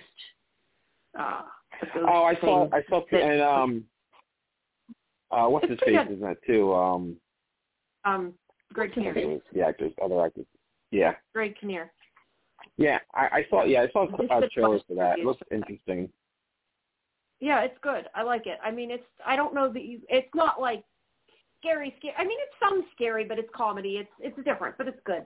Um, the, the premise is is saying that um, I forget what it is. Something like twice as many women are as likely to I think it's to have depression or something as men, and Mhm. but there and it gives like the the um not side effects the you know the the symptoms or something and then it says something like Mhm. uh also tw- something like it's the same for being possessed and like it's the same symptoms or something like that so that's like what the sort of not tagline but I want to say it's like saying that that, Yeah, I get it. you know twice as many women are possessed and it's the same it can be the same side effects because it lists like hallucinations and different things it's not that that's Yeah, that's how they, that's how they justified the that. Salem witch trials, you guys.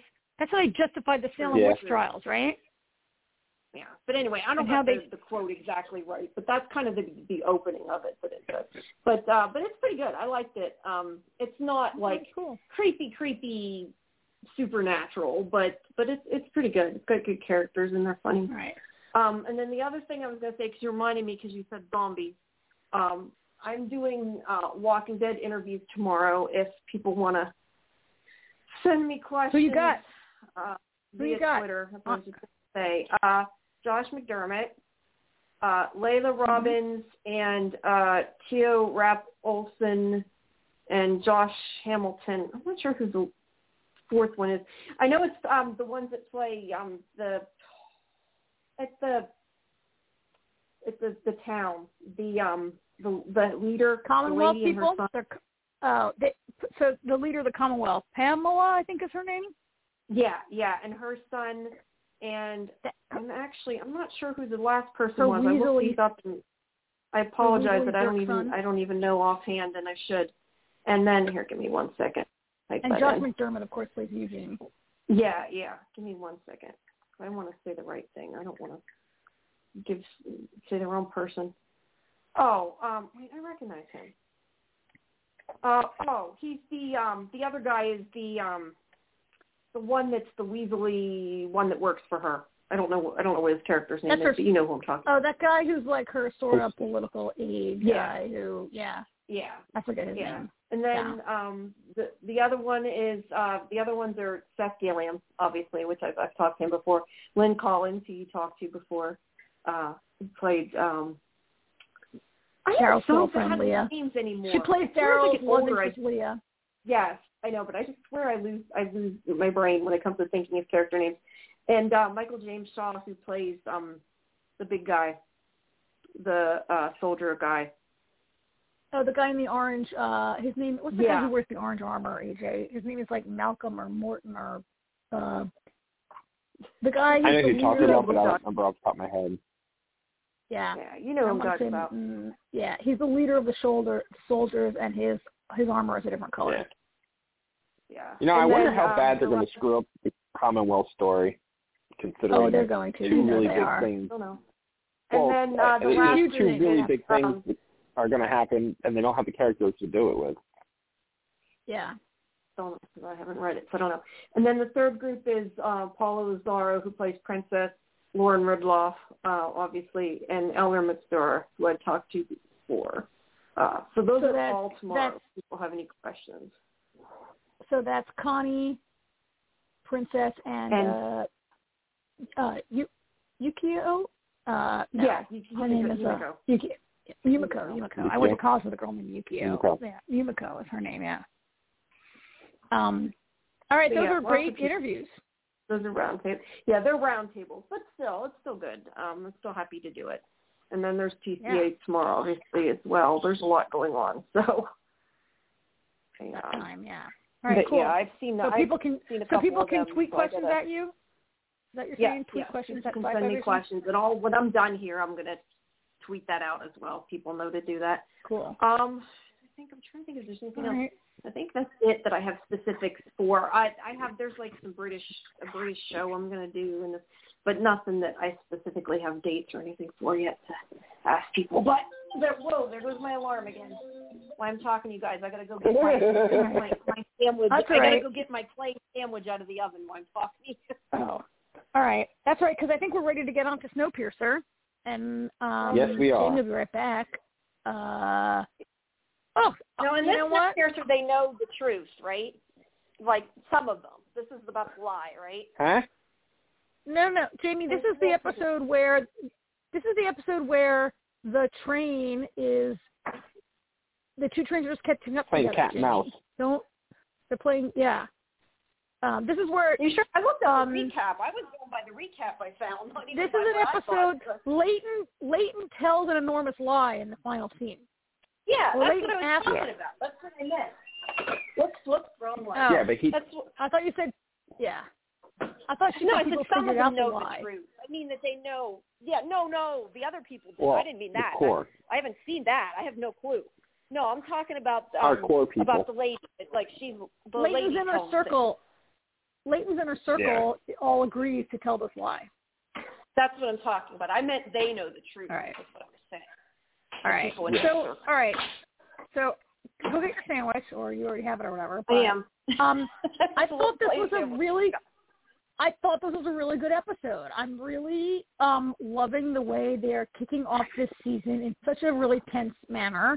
Um, so many seasons kick off and they're so slow and set up, and this has really tension uh, from the end of last season. And I, I mean, I, I thought this was you know really good, and I particularly loved the scenes where they are in that sort of railroad depot with tracks everywhere and the whole cat and mouse thing that AJ referred to. I thought um Yeah. it was a great way to amp up you know, we're now in our third season of this sort of claustrophobia of the train and we're getting used to it and I love that they found a way to sort of kick it up a notch.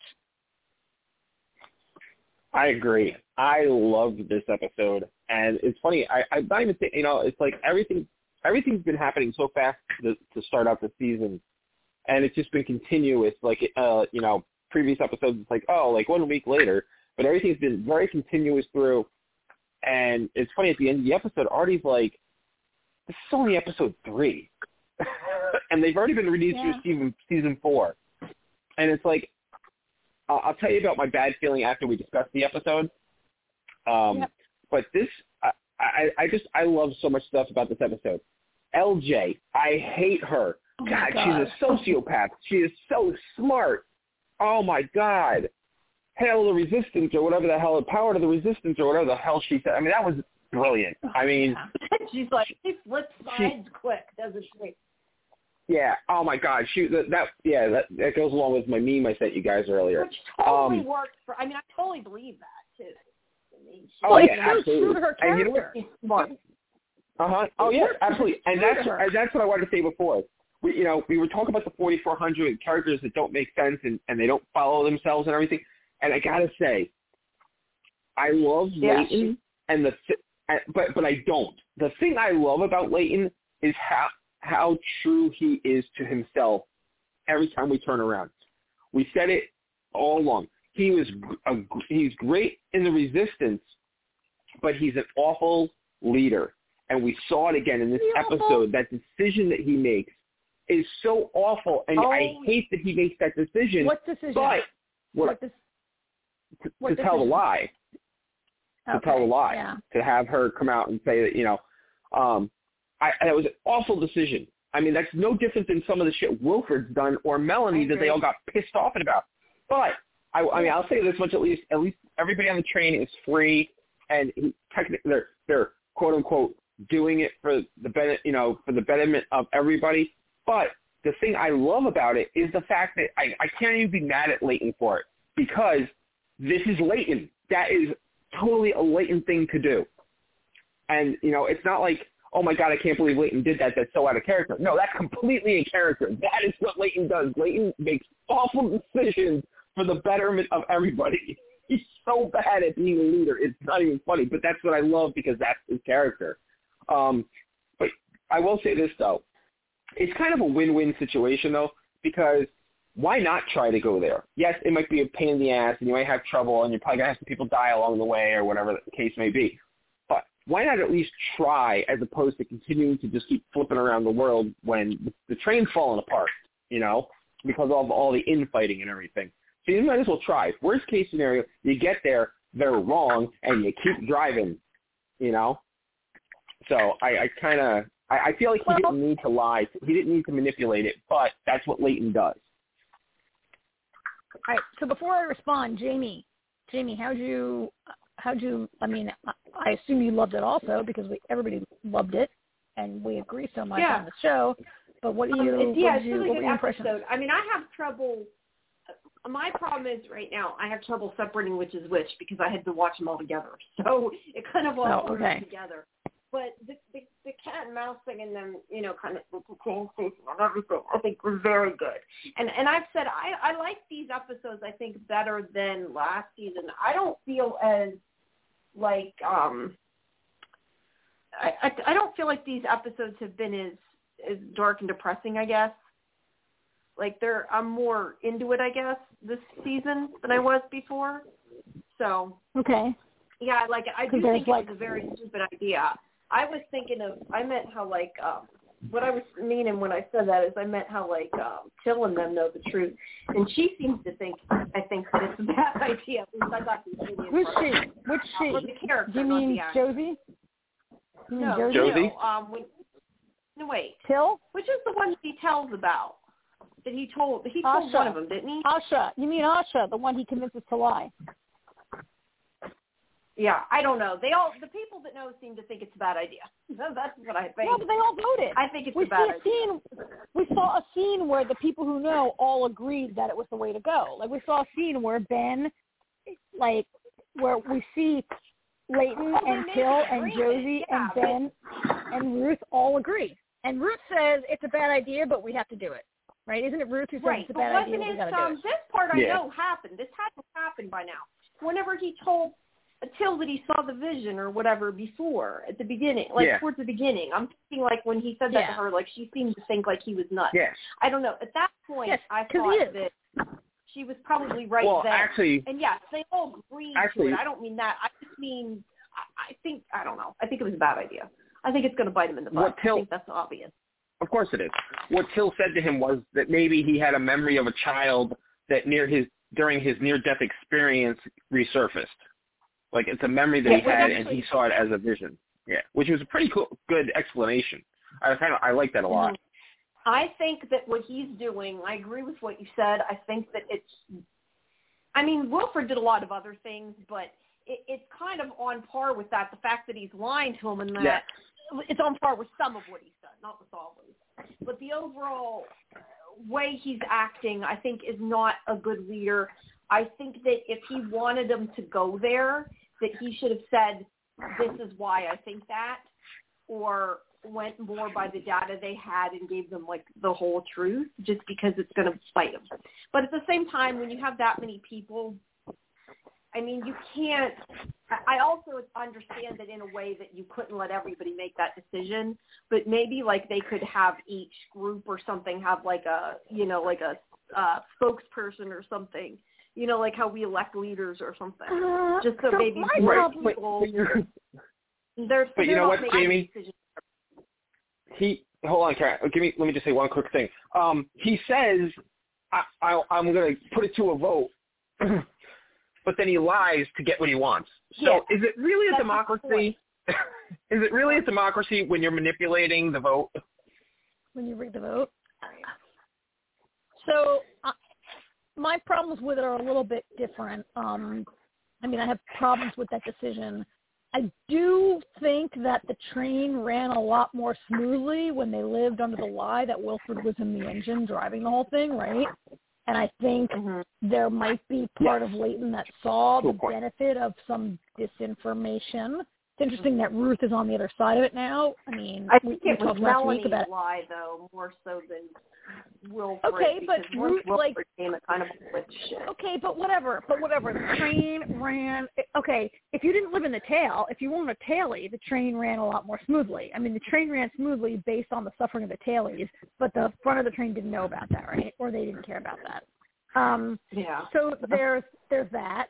Um, you know, I, I think. Um, I- think it's not a good lie. Like if you're gonna lie, like I don't know why they lied.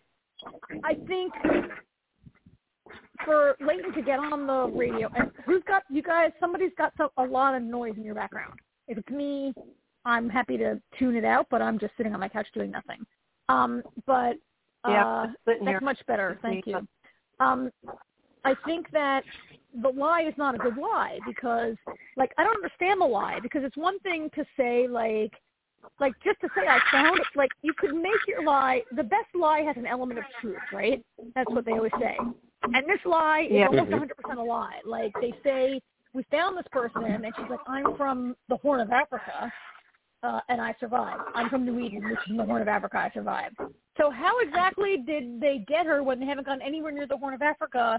Like in in the recent I was- several episodes, I was wondering that too. them- That's Right? a good point. Right. That lie didn't even make sense. And so why did he just say like when we were in North Korea we found a warm spot and it's not warm and we found this living person and while it's not warm enough for her any us to go there, like it proves that um, it proves that that Melanie's data is good and we're gonna follow it. Like he doesn't have That to would say make a lot like more the, sense.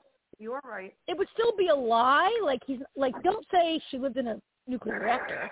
Just say like there was a warm spot, which is kind of true. Like the lie could have been so much closer to the truth and so much easier, right? Like why go for Yeah, a full on made up bullshit lie? Like that part No, I to agree. me was like a big mistake. And as Jamie pointed out, Asha is not really down with it. Like Asha was like, Whatever you saved my life, I'll do it but we see her at the end putting her mask back on, right? That helmet that she Mhm. brought yeah, with her, something- which Totally freaking out. She still has PTSD or whatever. Not PTSD, well, she has to but you know. lights out. Oh, it's PTSD or whatever it is. Like, you know, she has to turn the lights out. She definitely like the helmet is like her happy place or her safe place or whatever, I guess, right? So there's that. I also my other thing that I want to ask you guys about if Layton so Layton's willing to lie to rig the vote. And I'd also so this is not the right podcast.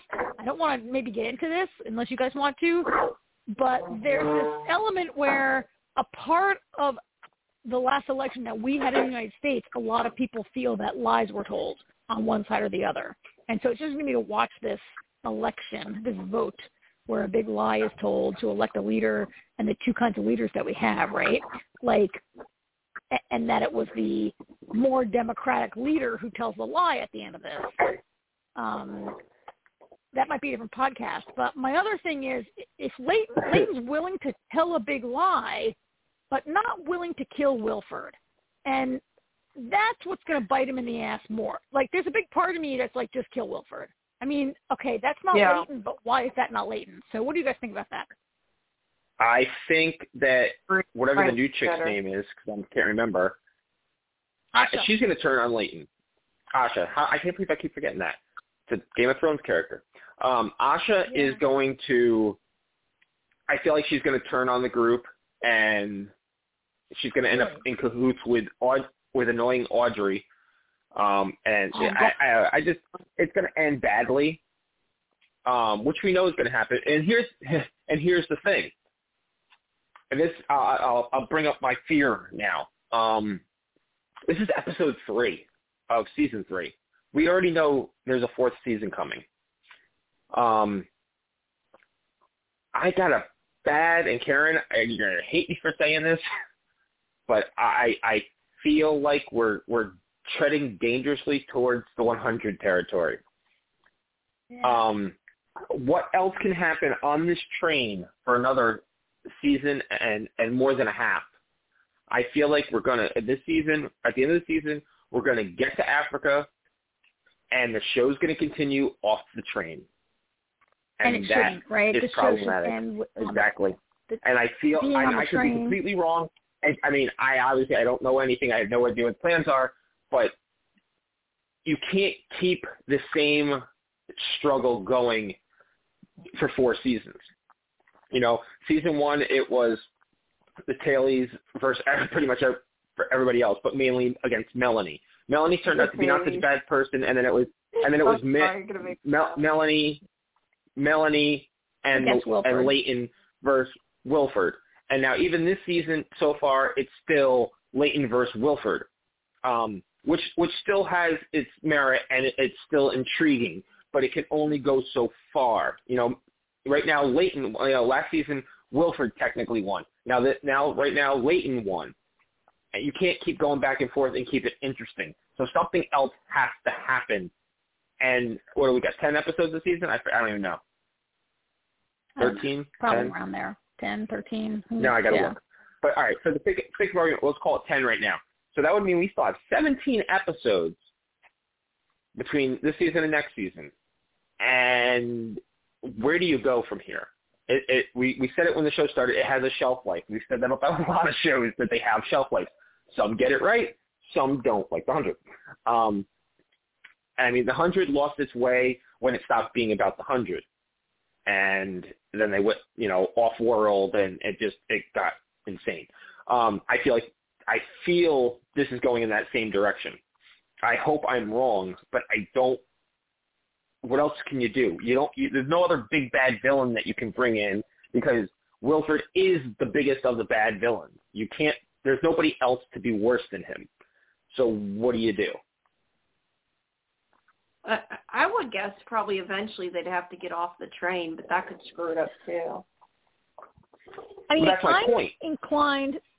Yeah. I'm inclined to really agree that so it's Snowpiercer. If they get off the train, then it's not Snowpiercer anymore, right? Like the idea of the show that they're on the train. It's funny because as I'm talking to you guys, I have the Netflix like sleep screen on, and there's the 100 images going by. But like the 100 should have. The 100 mm-hmm. should have ended probably when they left Earth, right? And they went to sleep in stasis. That should have been the end of it. Maybe should have ended before, but that should have been maybe the second ending. And other kinds of shows like this, like I agree, if the train gets to a warm place and they get off, that's how the movie ended, right? The movie ends where this wo- I mean, the, Yeah. the train didn't really like that woman gets off the train and she sees a polar bear, I think, right? A And polar that's bear. ends. So she's gonna die. Um, so she's gonna die anyway. She's gonna die anyway, but there's like hope for the world because there's an animal who's living outside of the. Granted, it's an animal that has the kind of fur that humans won't have, but whatever. There's hope for the planet at the end of the uh, end of the movie. Um, and I like AJ. You raise a really good point. Like, how far can we go on this train and still be really interesting? Um, and do I want to watch a show where they get off the train? I don't know.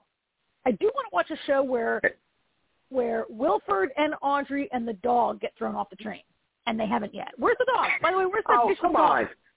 Don't blame the dog. The dog's just following its commands. Don't blame the dog. Dogs, dogs. If you have a if, if you get a nice person to train the dog, the dog is fine. The dog can be mm-hmm. saved. The dog Maybe- cannot be maybe- maybe Talk to the Javi. dog. No, No, you cannot maybe untrain maybe that Javi. dog. Come on. Maybe Shut Javi because of his AJ. connection with his Attack them. The dog Shut up. have Maybe attack Javi- for no. Shut up, AJ. Javi is like every time I see Javi, it's like painful to look at the way he's Trump. I mean, at the end when Ben was Hmm. hugging him and he was like the first time Ben touches him and he flinches, and Javi is Yeah. never going to be the same. But- right to kill the dog. No, but I don't care. I- I will say this about Yeah, the dog needs to be killed. No. I will say this for Javi.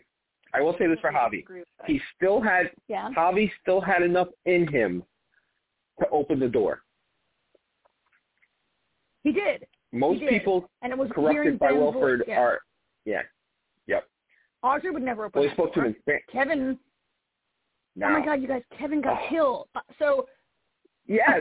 so the only reason I like LJ. LJ had a purpose. She killed Kevin. She did, but here's the thing. Doesn't every single person on the train know that LJ's the serial like the whole show started they were looking for a serial Yes. killer. It's LJ. LJ's the serial killer, right? Everybody knows Well- it. Everybody knows it. No. LJ technically So he doesn't know LJ was not the serial killer. Uh, No, technically she wasn't the serial killer. She was No, she- commit she it was it was it was it was her her her body it was her bodyguard. But it was her Oh yeah, telling him to do it. she it. was commanding.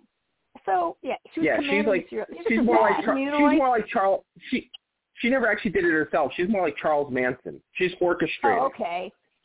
Okay, so But by all wasn't means, let her walk around the train. Wasn't she the one that mutilated them though? She cut their Just dicks off, so right? much. That's what I thought. Yeah, she did Yeah. after they were dead. Yeah, yeah. She did. She mutilated them She's after they were dead. psycho. She's a psycho, and everyone knows it. And okay, setting that aside, setting okay, let's let's pretend people don't know that. If you live on Big Alice for the last few episodes, you know that LJ is Wilford's pet. And for LJ to Mhm. stab Kevin in the throat, which by the way is often because I fucking hate Kevin and I'm glad he's dead, right? But for her Mhm. to stab him in the throat and then put her fist in the air and say like, "Yeah, resistance forever" or whatever she said, like, does anyone Viva buy la that resistance. shit? Probably not. Does any? Probably not. Yeah, they're Um, not going to buy it. Probably not. And and it's interesting. Like so, um, is it me or does it look like they've been married for 48 hours or less, and Oz is already disillusioned with his little bride? Like, Oz is not a, a very disillusioned like character. I think, yeah. I mean, I think he already knew that she was kind of not. I mean, I think before Oz- the wedding, he Oz seemed to isn't be much better. already losing it. But yeah, he's not much better. You're right. I think Oz looked very disturbed. Did you see El- in the scene where Kevin is like torturing various tailies for info? He's torturing Strong Boy for information. Strong boy. right? Yeah. And by the by the way, Strong I didn't Boy that. that's the, R.I.P. that's Strong the boy. Chris Evans that's the Chris Evans role in the movie, right? Was Chris Evans like the Strong Boy type character, right? The big strong guy.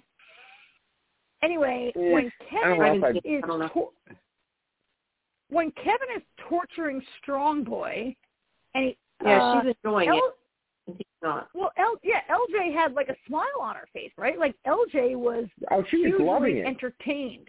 Yeah. And Oh, and, yes, and, extremely. and then yes, she was. But then I think we also saw Oz be like had a Oz was like not. was not. Oz had a little bit of feeling revulsion by the torture, but he had even more revulsion at his bride being like pained by the torture, right? Like Oz, look, Oz is a bad dude, and we can't ever forget that. But he's coming around a little bit, right? Like he's he's never going to be a good person, but But Like- he's not LJ. not look, not liking torture doesn't make you a good person. Like nobody likes torture. Like being like, I don't like torture. oh, you're a great person. You don't like torture. No, you LJ does. right? LJ likes it. Yeah, LJ. The LJ likes are crazy do. Most like people. Oz like is Oz is getting a little bit better. Not enough that we could ever like him or forget everything that he's done and that he was a jackboot, but um he definitely is like I think he, I think he regretted marrying well he he regretted marrying her uh before their marriage when Wilford came in. Yeah, I think like he was losing his balls, right?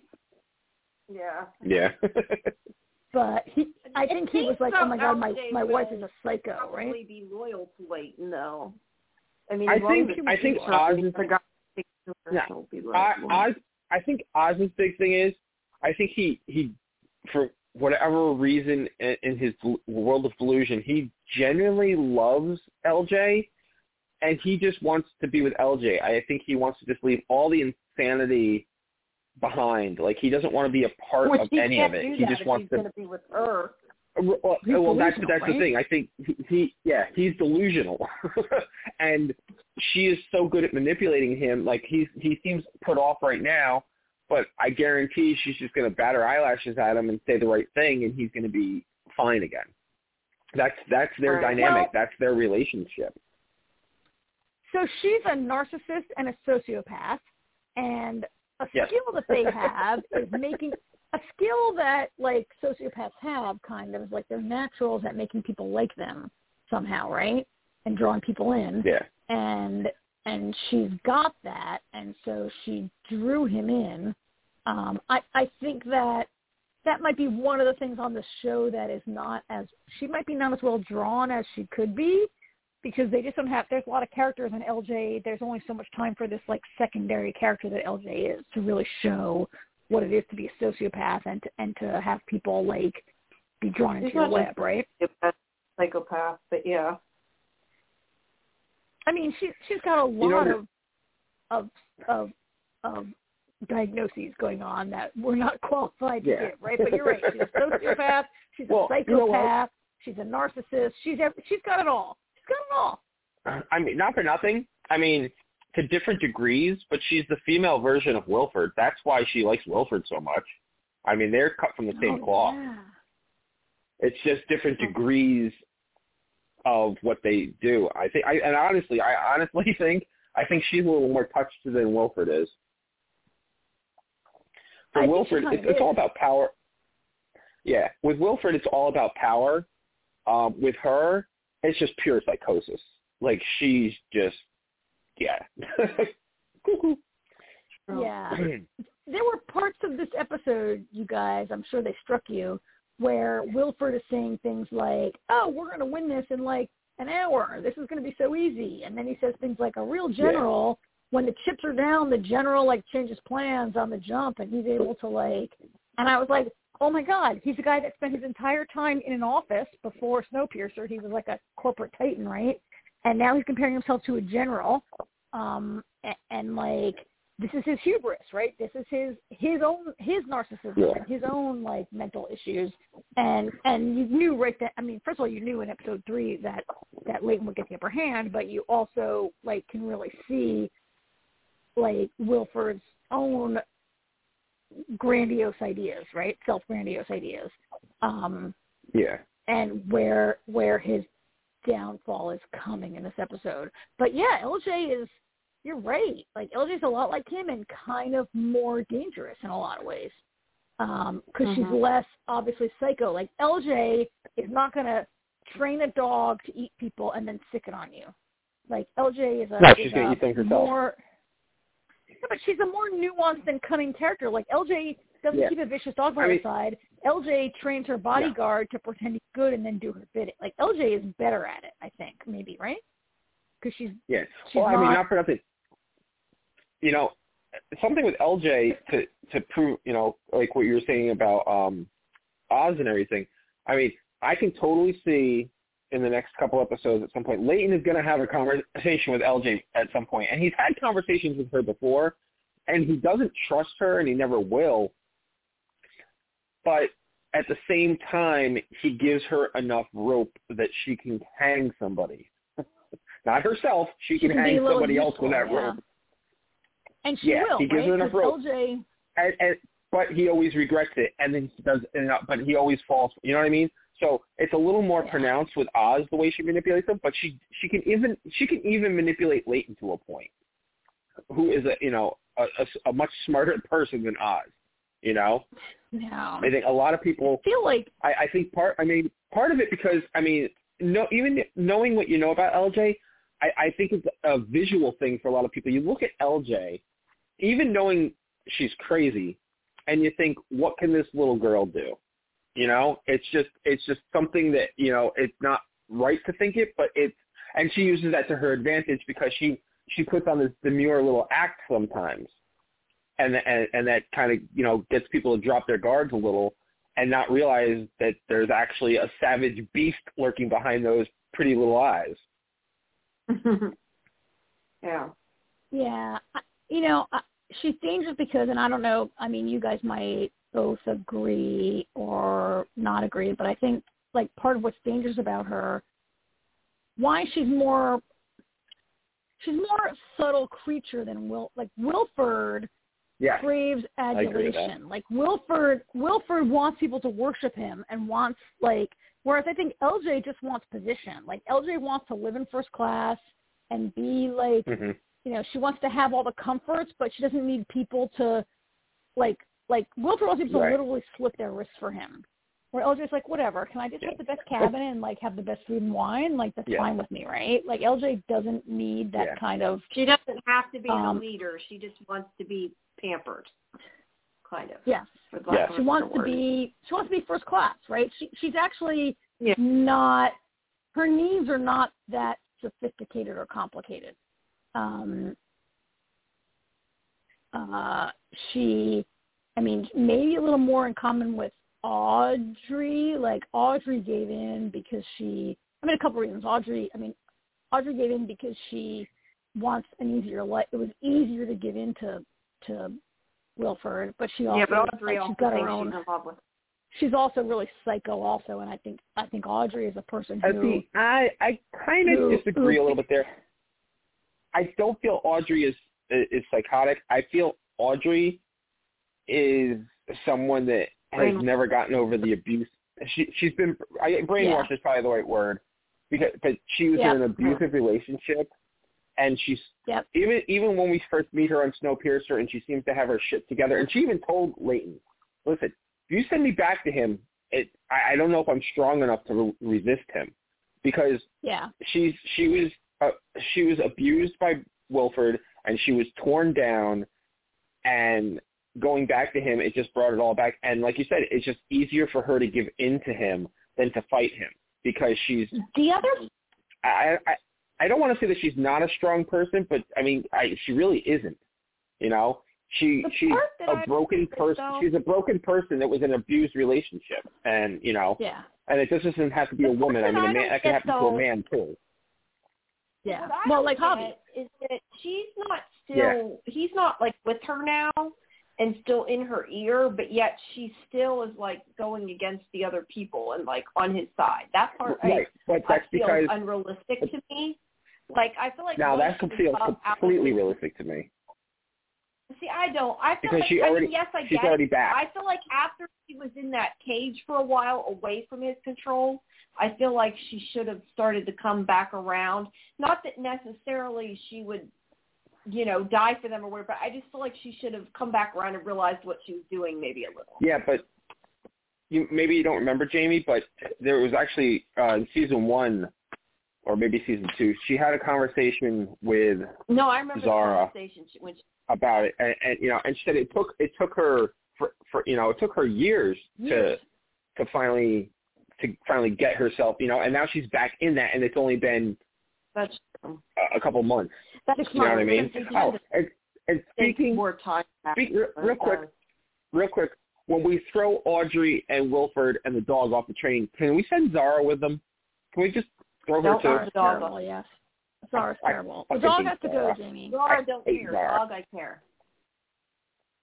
Okay, so a couple things here. First of all, I'm just going to say Yes. that the dog is a time bomb that no one can control. I'm sorry that it's a dog, and I look. I'm sorry to kill Yeah, it. I know, but, but it he cannot- told it to It attack cannot be him. controlled. It's not like it attacked him on its own. It was told to. Where is It the is dog, so- by the way? the dog to attack him. Okay, It's going to attack. Okay, that dog is so devoted to Wilford that no one else can ever control that dog, and you never know when it will attack, and it has to go. Second thing, it's like Audrey. What about like that dog has been so Yeah. abused and conditioned right. to to be devoted to Wilford. It can never be trusted. It can never be rehabilitated. It's not like that dog. Okay, it's not like. Do you ever see this ridiculous movie that I shouldn't call it ridiculous, but this movie, The They Patriot, with Milan. Jason Isaacs, where where Yes, the I've opposing the like with Cornwallis has these dogs, and the dogs convert to being in love with Mel Gibson as soon as they meet him. Right? Jupiter is not going to do that. Jupiter is a weapon. That's not a dog. That's a weapon that has to be eliminated. That's my. That's quick, how I quick feel about question. it. Yeah, I Real- think real quick Cesar Millan question. could make him, but he's not on the train. So I don't because I don't remember. I Jake, vaguely uh, remember. AJ. Wasn't I just di- didn't the dog listen to Alex though? I Last think it might season, I have. did feel like- dog. I feel like Alex t- could tell the dog to do stuff, and the dog would listen to The Alex. dog. Okay. I could be I wrong. think the dog. I'm not. the dog listen. might- I'm not. Look, I'm not saying we should I'm not- leave the dog out to roam around free so it can attack people, but I think that if you, I think that the dog could be like kept somewhere away from people where it would be okay, Nah, not Jamie. necessarily You mean hurt like you mean like Jamie, keep what's the- it in what's a cage what- like Audrey and expect it to not be a problem? I'll Yeah. be the person. It- I, you're it- never yeah. going to get me to say they should kill the dog. you can say whatever you want. I'm never going to agree with I have a I'll question, tell you that. Jamie. How do you Yeah. how do you feel about killing children? Yeah, they can kill kids. No, I'm kidding. She's fine with that. She's fine with that. Yeah, I'm fine with Um, that. Come on, how many I'm how many times how many times did we say did we say kill Judith? Come on now.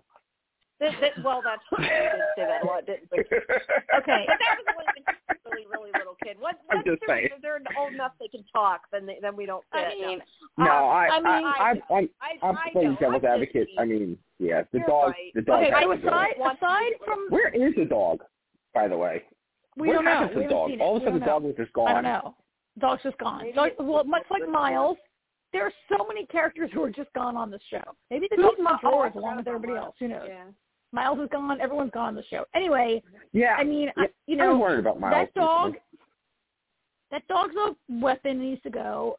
Audrey No, you're right. to go. Wilford, like keeping Wilford on the train is so dangerous, and I just feel like, like, and I feel like keeping on, like they kept Audrey in relative comfort. Like, okay, she was in the library in a, in a cage, but she was pretty much she appeared to have access to makeup and clothes, and they let her run her mouth all the damn time, right?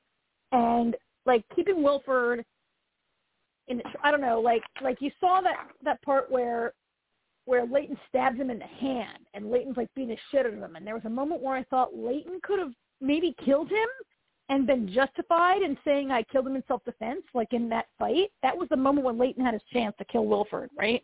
And he chooses not to, and yet he doesn't seem to have. I don't know what's going to happen next week. Like, are they going to put Wilford on trial? Like, what is the purpose of keeping Wilford alive? Are you going to put him on trial? You shouldn't, because at least a third of the train probably still supports him, right? So I don't Yeah. understand why you'd keep him alive. Are you going to try him and try to find him guilty of a capital crime and put him to death? Are you going to, like, I don't really, I, I mean, Wilford sanctioned torture. Like, Kevin was torturing Strong Boy on Wilford's permission.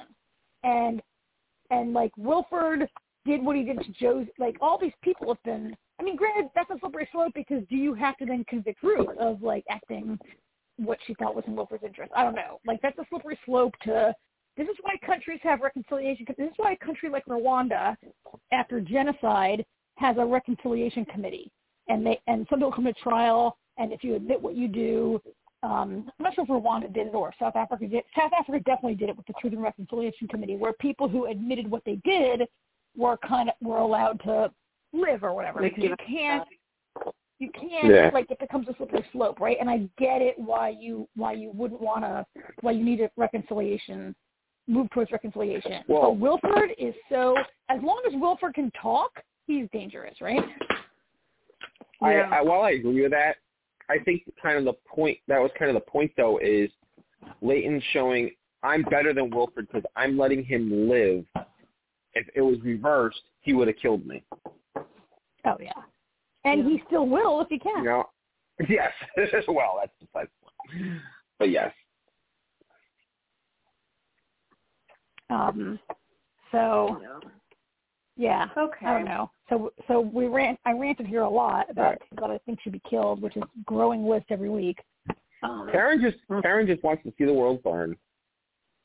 Yep. maybe throw off the train for the benefit of the many, right? I don't know. After Wilford's dangerous.